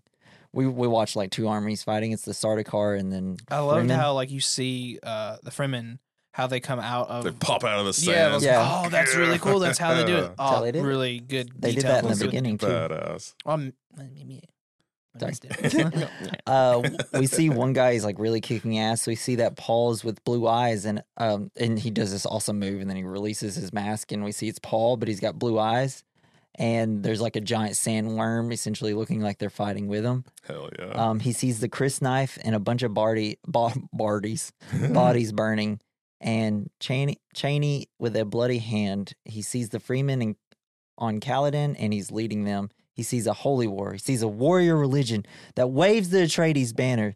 A war in my name. He's mad. On the s- skull of my father's throne. Yeah, That was a good scene though. yeah, it's Love great. Lady Jessica is trying to calm him down. He uses the voice to get her off. He does it great this time. So good. He says she did it. She's he says he did this to she did this to him and made him a Bene Gesserit freak. Dang, like Dang. see, he's 15 years old. yeah. Threw a little temper tantrum. no. Um, then when they start hearing the beaking and Paul says it's time to go, they come out from under the sand, which is great because we see this desert mouse first. Yeah, it's like sweating, his ears are sweating, and then we see sand moving up, and then Paul pops up and it's like, "You're underground." yeah, uh, I mean the sand Is is, that the- constantly moving. Is that what they use the sand like yeah, manipulators the, the little for? Yeah, because like it it- created like a circle of sand. Yeah. Yeah, it's so good. Fucking cool. Looks like the sandworm's mouth. Yeah. Yeah. A ship comes and lands. It's Duncan, Idaho.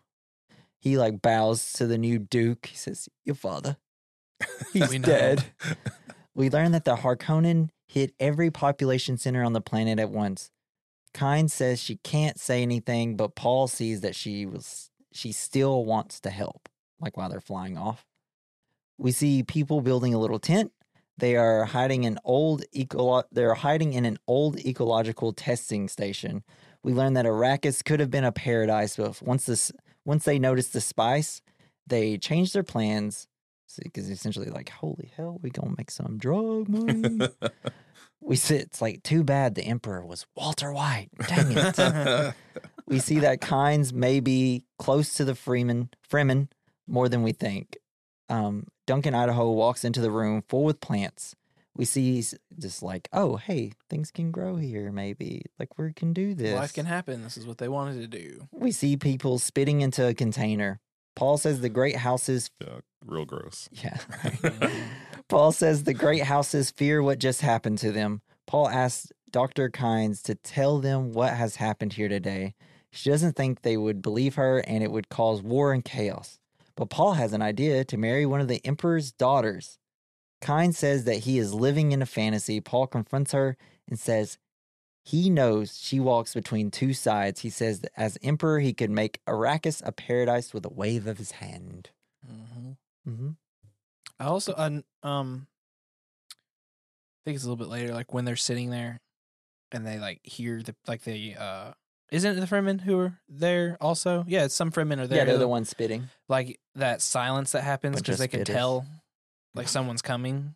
If you notice later, Paul kind of has that a little bit. He's like, someone's here. He like it's another of that thing's like well, like the see- the Fremen just seem to just sense it in general because whenever we see them, they're like drinking their spit or whatever, well, and they then probably sense like the disturbances and vibrations, kind of like the sandworms. and then like everything got super quiet, and then Oh, yeah. we cut up and we see that some of the Sardaukar are there, and then when it pans down, we see that they just left all their glasses there, and it's like, where'd they go?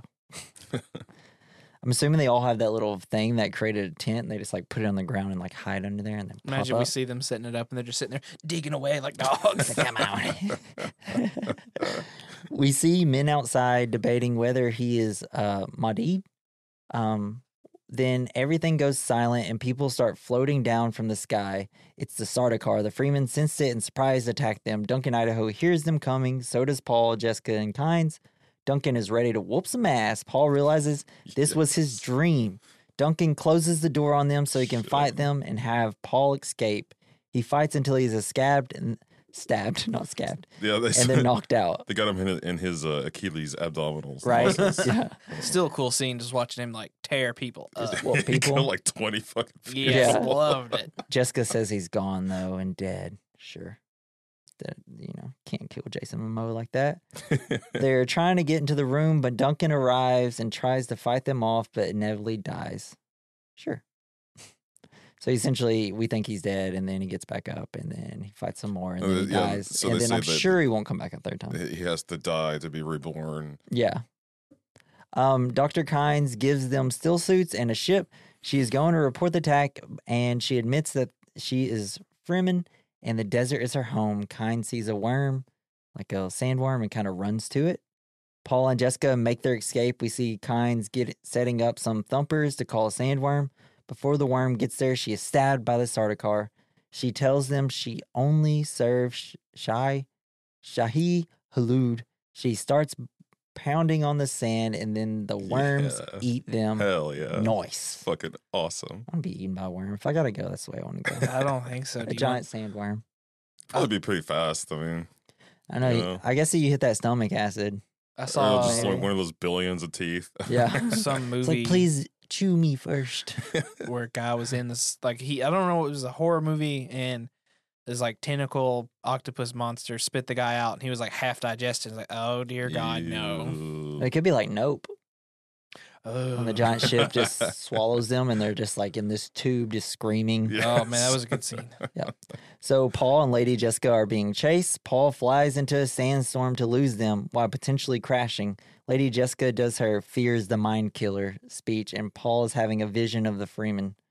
The mystery of life isn't a problem to solve, but a reality to experience, a process that cannot be understood by stopping it. We must move with the flow of process. We must join it. We must flow with it. I think that's Jamis saying all that, I believe. Um, Paul comes to and they brace for a crash landing. It abruptly cuts to Baron soaking in some black goo. It rules. Before he is finished healing, Rabban comes in to tell him they lost them in the sandstorm, but he's certain, but with certainty, he thinks they are dead. Yeah, I love- by the storm. I love this uh, black goo stuff that he bathes Ugh. in. It Yeah, reminds me helium. of um, Spectre, like the intro. You know, like after when you start getting the Bond song, and it cuts like these cool little animations and stuff for the Bond song. at Oh, the very uh, beginning. yeah, I know what you're talking about. Inspector has all the gooey like tentacle stuff. He's got the, like the gross yellow goo coming Yeah. out of, from his wounds, I guess, Yeah. the It's like- maybe it's like Yoink. poison or something. Ugh. So Baron is relieved and he wants to start selling his spice reserves slowly though, because he doesn't want people to know that he has a huge Well, you- reserves of it. Yeah, he doesn't want the price to come price down. to go down too. Yeah. Baron says, "Kill all the Fremen you can." Back to Paul and Jessica. They're sleeping and waking up and begin flying again because they're just like, I guess they just passed out and the They're thing. they're riding the They're si- storm. yeah, they're riding the storm and gliding. So um, cool. They were coasting before. They make it above the sandstorm and are able to glide above it. They lose all but one wing during the glide and crash into the sand. They immediately have to run to the rocks to avoid sandworms. The, the the part where the sandworm comes out, so fucking awesome. I know it's so good. They put on their stillsuit. Jessica needs help. We see, meaning she's not the one like some of the people were thinking. We see uh, the sands rise up from a worm. The two are going out to find the Fremen.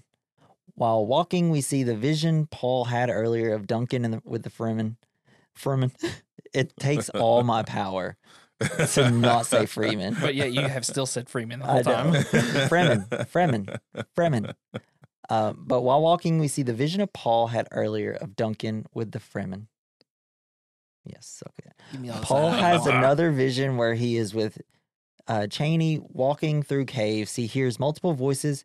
He is told not to be frightened, and a friend would help him. A man says he will show him the way out of the desert. That's It- actually Jamis that says that. This is essentially just his visions leading him to where he's supposed to be. And that was was that the same guy who was like, "I will teach you the ways of the desert," Um, or was that a little bit later? I, th- I guess I can't remember. Honestly. Yeah, there's I so many- I should have wrote who was the one saying all this. Um, using Duncan's compass, he says the sietch Duncan stayed at is up ahead. They're going at dark, and they will have to do the sand walk so the worm won't detect them. It's a really silly walk. yeah, it's like a little dance thing. yeah. And I'm like, I feel like this is making more noise than just walking well, it's regularly. supposed to be the natural vibrations of the desert. And I was like, Yeah. I don't know what one one. It's the electric slide. They only do they only do it for like five seconds, and then they're No, just if you walking. watch them, like the yeah. only time you kind of notice is when they're going up the hills. Like they're not doing it now, but even as they're coming over the crest, they're still slowly doing a little sand walk. And I Nice think they only detail. have to do it in places where he said this is worm country. Because like other times they're walking through the desert. Welcome to and they're It's worm country. I also like the way these worms like go around through vibrations. I was like, did Tremors get inspiration? yeah, from this? Tremors is Hell yeah. inspired by this. yeah. Okay, cool. If you, literally, if you look up movies inspired by It's all of where them. it's known that it's inspired by Dune, it's like a hundred movies. It's wild. Romy and Michele's high school reunion. Inspired by Napoleon Dynamite, Tina. Tina was a sandworm. So while taking a break, they see they are getting closer. While walking, they step on a drum sound sand trap. They meet this immediately essentially calls a worm. They just barely make it to the rocks, and we get our first real gra- uh, glance at the sandworm. It's this was breathtaking in Yeah. IMAX, by the way. I was just right middle of the screen. It's me and two people in there. Uh, You're all holding hands. well, no, they were like it was just two random people because I went like on a random Wednesday or whatever, and I was just like, "Wow, it doesn't look stupid." Nice. I don't. I Until the even- sandworm's like, hey, you better get off my sand. Hey, get off my sand, Timothée Chalamet. Get out of here. I'm This is my you. desert. I'm going to get you. How did the worms look in the original Dune? I don't even. Uh, well, it's very like stop motiony, I believe. I, Oh, I can't remember honestly. I should have rewatched it, but I mean, I watched it too whenever this movie came out, and just didn't feel like doing it again. Uh, Paul. Um, so there's some thumping. Um, we Tub start hearing thumping. like some thumping. Oh, um, Uh, Paul and the worm bond. the part you said where he like stands on the, the worm, um, where he stands on the was it hard sand? He said he stepped on, and why is it in that moment they're like, oh, this isn't our d- walk isn't going to work? Because I missed something. So there. he steps on the sand and it makes a loud thump. the hollow, I, like, th- I think it, sound, like well, stepped on an oil I drum or think that it's the Fremen put like a drum underneath it, so when they hit it, it immediately calls worms to come. Oh, so it's like a trap kind of yeah, thing. it's a okay. trap. Yeah, that's what I. I don't know if that's true. It's, uh, that's, that's what I thought. I thought I he said like I missed what he said. I thought he said hard sand, and I was like, oh, was it just like compacted so much when he steps on it, it creates their Yeah. little dance won't work. I mean, maybe, but it just definitely seemed like a seemed like a drum under there. Called that big boy. But yeah, so the worm just like pops out and is just staring at Paul, and Paul's staring at its mouth hole. I guess I don't know. Well, its little sensor thing starts beating because then it starts detecting the thumper. It's like I'm going away. Yeah, then they so fucking big. they start hearing the thumper, and the thing's like, "Gotta go, Paul. See you soon, bud. See you later. See you later, Paul." Give me a good ride. Hi, Paul. Bye, Paul. Hope you find your dad. While they catch their breath, Paul realizes they are not alone. Then we see that they're all surrounded by Stilgar and the Fremen. That Still- was another good scene where it's just all silent, and then Paul picks up the little. It's like every time you mm. turn, there's like a new person. And it's like, where'd you come from? Stilgar realizes that it's Paul. Jamis, another Freeman, want to kill them and use their water. He says they are weak and he can't be the Liz- Lisan Agali Gaib. Stilgar speaks up for them. Stilgar s- says Paul is young and can still learn the Fremen ways, but Jessica is too old to learn. So they start She's to like, ready to fight. Come at me, bro. She's like, uh, "You don't understand. I'm about to weirding way you guys up And she didn't even have to use her voice. She just straight up kicked his Whoops butt. his fucking ass. because Loved it. because the Bene Gesserits can also fight. So Hell yeah. they make quick work of them. Jessica puts a knife to Stilgar's throat, and Paul gets the high ground with some sort of like gun. Pistol. It's kind of like the first gun we see, essentially. Stilgar asks why she didn't say she was a weirding woman, and then he's and like, that she's a fighter. peace woman." um, yeah, and the weirding is just what the Freemen call Bene. Gesserits. It's a witch. A Yeah. witch. Weech. Jessica realize, releases him. They offer them refuge. Behind Paul, we hear the voice of Chani saying she would have not let them hurt her friends. She reveals her face. She thinks he looks like a little boy. Just immediately, everybody's just like, "This little boy." I mean, I don't blame him. Stilgar asks for the pistol. He says he will have his own pistol when he earns it. Stilgar says to go, but Jamis is uh, being the worst, says he won't have them. He says the strong should lead, and Lady Jessica defeated Stilgar. Um, and then he's like, So I want to fight her. And Stilgar's like, No. Dang it.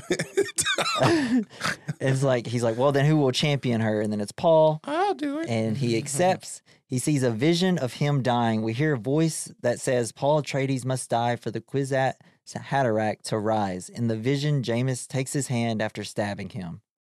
See, and this is where we're like, okay, well, obviously Paul's not going to die here. This is where we start to realize all the visions are only like half true, Well, like, or isn't they have like a different Yeah, twist to it. Yeah, you have to. that was the you guy have to he decipher was the message. um because the guy he fights is the guy he saw who's like I'll I'll show you in the ways of uh the sand and stuff. Mhm. And he did through the fight.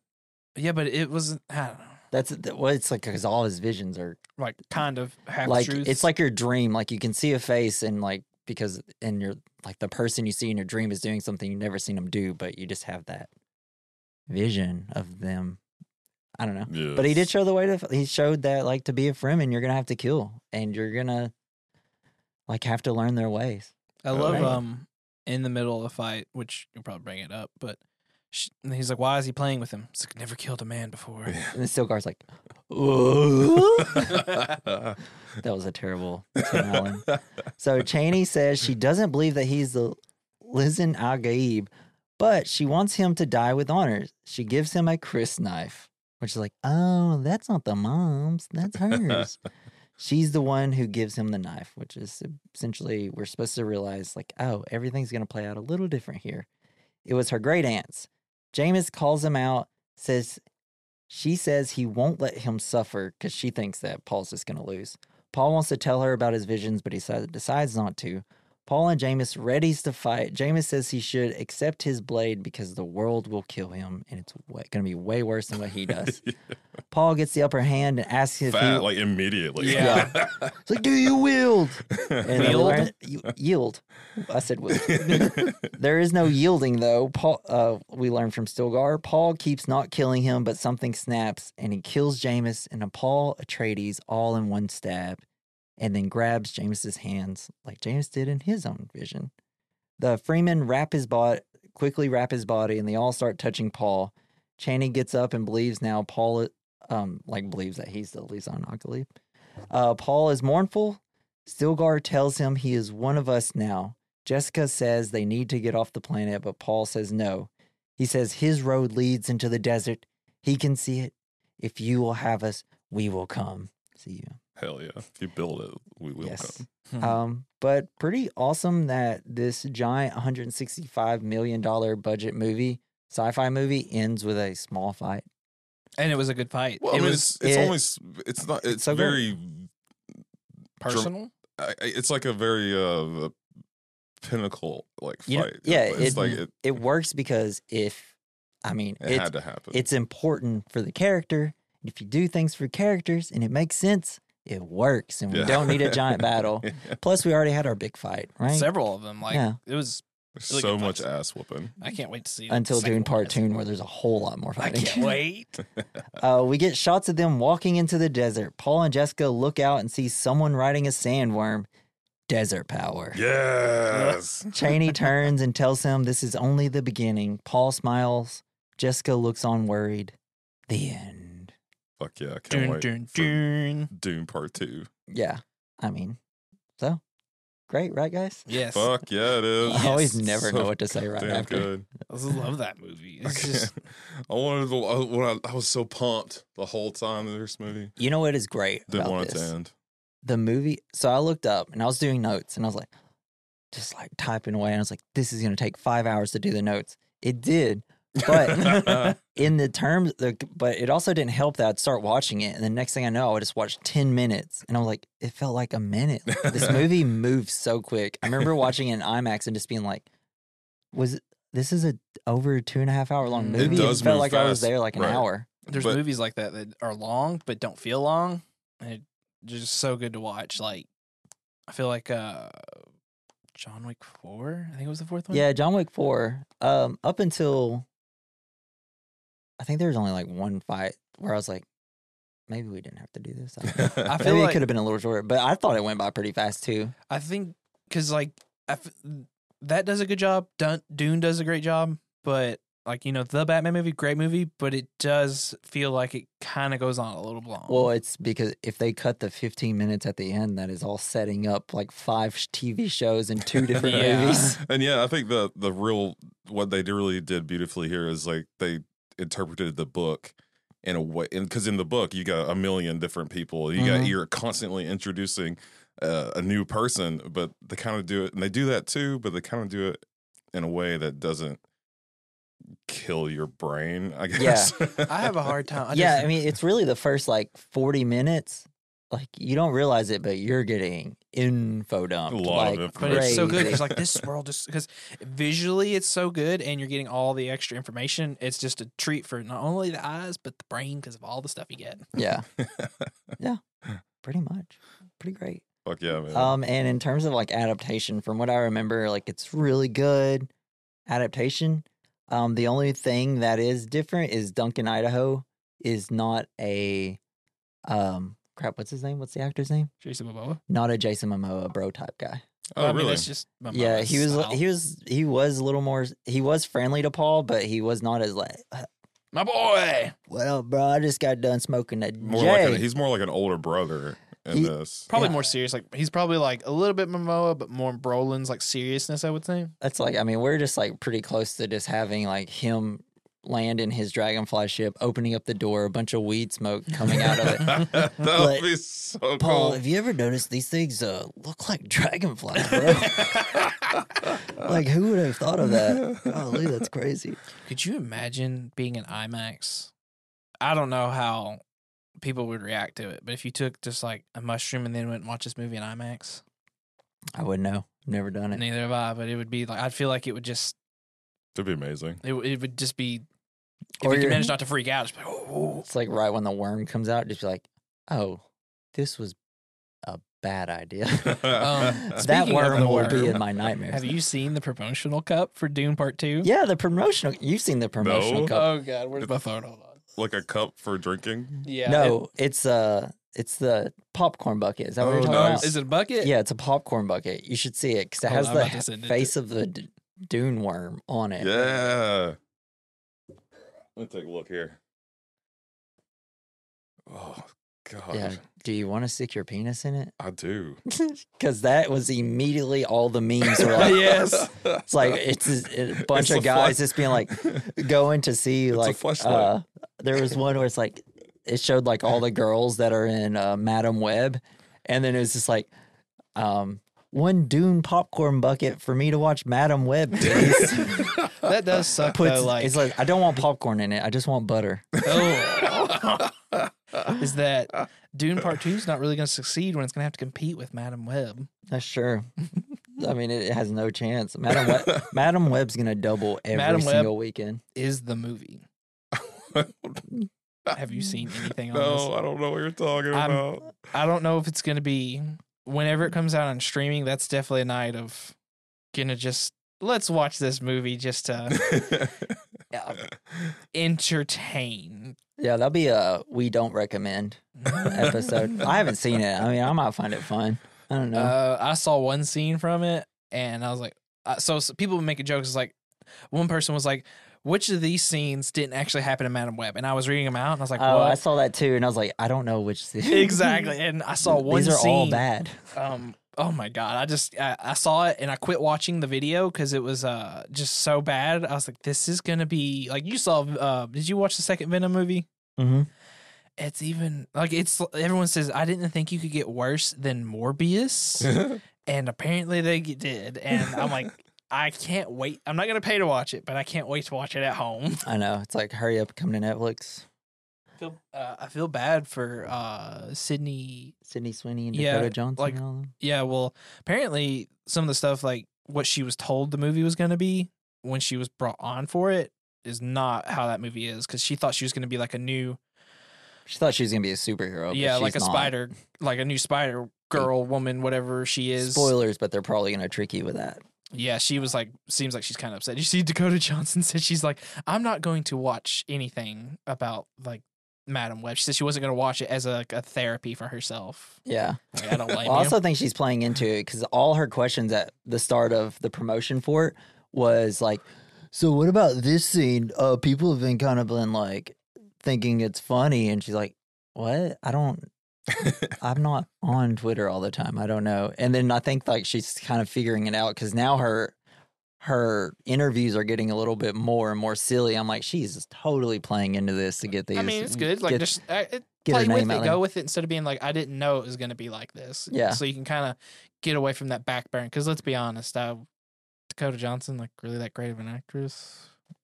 Uh, yeah, she is. She just got her career ruined by the Fifty Shades of Grey movies. Yeah, I never saw But I feel She's- like she's the same. And I saw her in something else after that. And it's like, and I saw the first Fifty Shades Grey movie, and I was like, then I saw her in something else. Like, you're kind of the same person. It's just her tone. I guess it's just how she plays. But Yeah. All right, we have to get we have to finish out this Dune stuff first. So we're gonna do our first category: the good, the bad, the ugly, the fine. It's where we talk about the good of the movie, which is something that we liked, the bad, something we didn't like, the ugly, something that didn't age well, the fine, something that aged well. Um, my good is just the casting and good at adaptation of a book.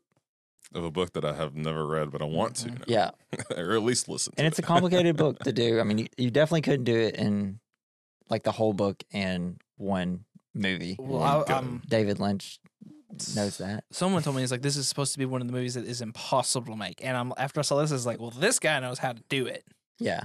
They always come out as like the most impossible book to do. And it's like, no, we could figure it out if we really gave us Um, the time. didn't you say you had like a complaint about a scene later Yeah. or Yeah, is that like your or are you gonna maybe be that's your bad. Yeah.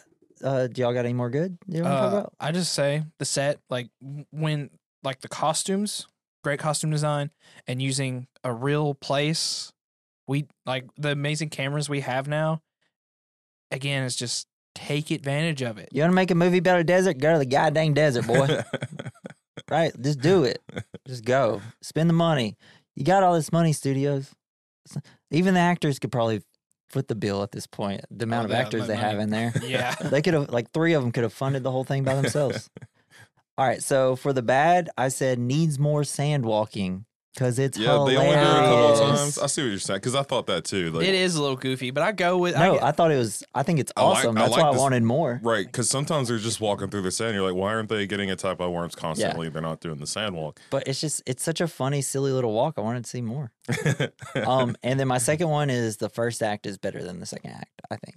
I think the first act is a because lot of all. better. I could I could kind of see where you say that. I feel like yeah, I could I could kind of see that because it's so much more building, like you said, info dumping on you, and it's such a visual treat. we all know how much Jesse loves being dumped on. yeah, love being dumped on.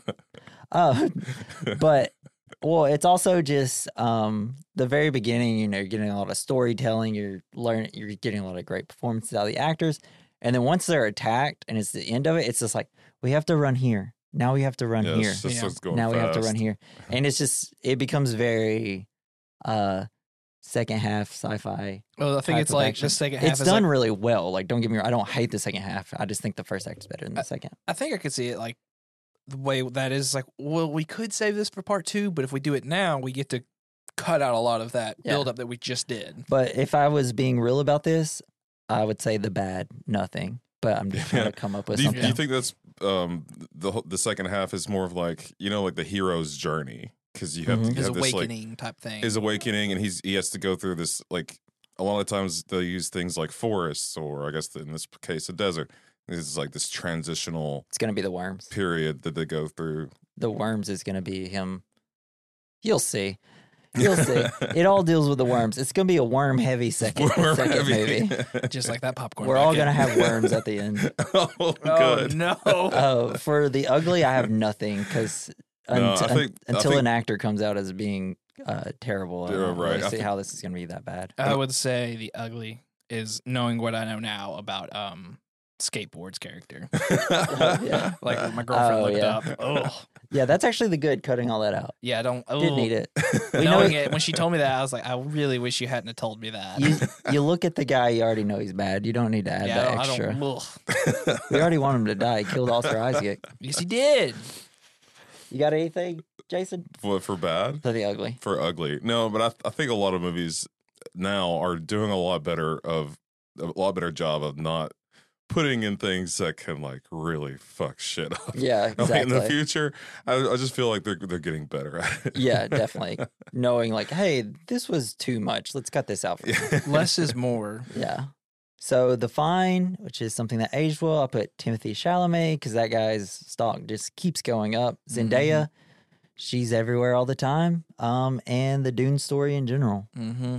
just being Inspired epic. everything. ready to get in, d- to dive deep into the dune. Mhm. Yeah, dive deep in my Dune. get, get in, Get in my between those sandworm. crevices. so we're gonna go to our next our next category, which is double feature. It's a movie that pairs well with Dune. I Dune picked, Part Two. Yeah. I can't wait to see it. I picked the movie Oblivion, starring Tom Cruise. I don't think I've seen that one. I haven't seen that one. Um, it's just like kind of a lot Oh, of. Oh, is that the one where he's on in? Um, he's in that like testicle or that sperm uh ship. yeah, and he finds out he's got like multiple copies of himself doing the same shit. Yeah, well, It's a, spoilers. oh, my bad. If you haven't seen- no, but just visually, it's super interesting. Even some of the ships kind of look similar, cool. and it's definitely inspired a little bit by Dune. Hell yeah, But it's like something maybe not everybody's seen. I just remember loving it when I saw it. that was it was time. cool. It was a, Hmm. a very unique. You haven't uh, seen it? movie. I think I have two copies. All right, y'all got a double feature. Tremors. I. Tremors, If hell you want yeah. some more worm If action, you want worm and desert, Uh, I thought about this. It's like, what's a good movie that has like I think has really good visuals for like the space and stuff. And I thought even the story wasn't that great. Was Elysium? oh, I thought you were gonna be like a little well-known movie called Star Wars. Oh no, Elysium. I really no, like. I, lo- I loved Elysium. I don't That think fact- I've- I don't think it's- I've it's good. Whenever I saw that, because I went to theater to see Elysium, didn't know anything about it other than that it was like uh, Neil Blomkamp Blomkamp. directed it, and I came out I was like, "Wow, five stars, loved it." Got home, looked up the reviews, and was like, "Oh, wait, was I wrong or are they wrong?" yeah, I, I saw a meme about that. It's like when you watch a movie and go online, it's like twenty percent, and they universally hate it after you liked it. And I was like, to me, that movie. And it's been a long time since I've seen it, but visually, great movie. Story, in my opinion, is weak, but it's still just a great movie to watch. Like it's Did you ever play Disco Elysium? Uh, No. It's pretty fun. Yeah. I mean, Elysium's kind of like Dune. Yeah. That's why I White thought of it. savior trying to go to this uh, ring and to save everybody from the planet to so Is they can go there and have all the Judd in it? benefits. Huh? Is Wynonna Judd in it?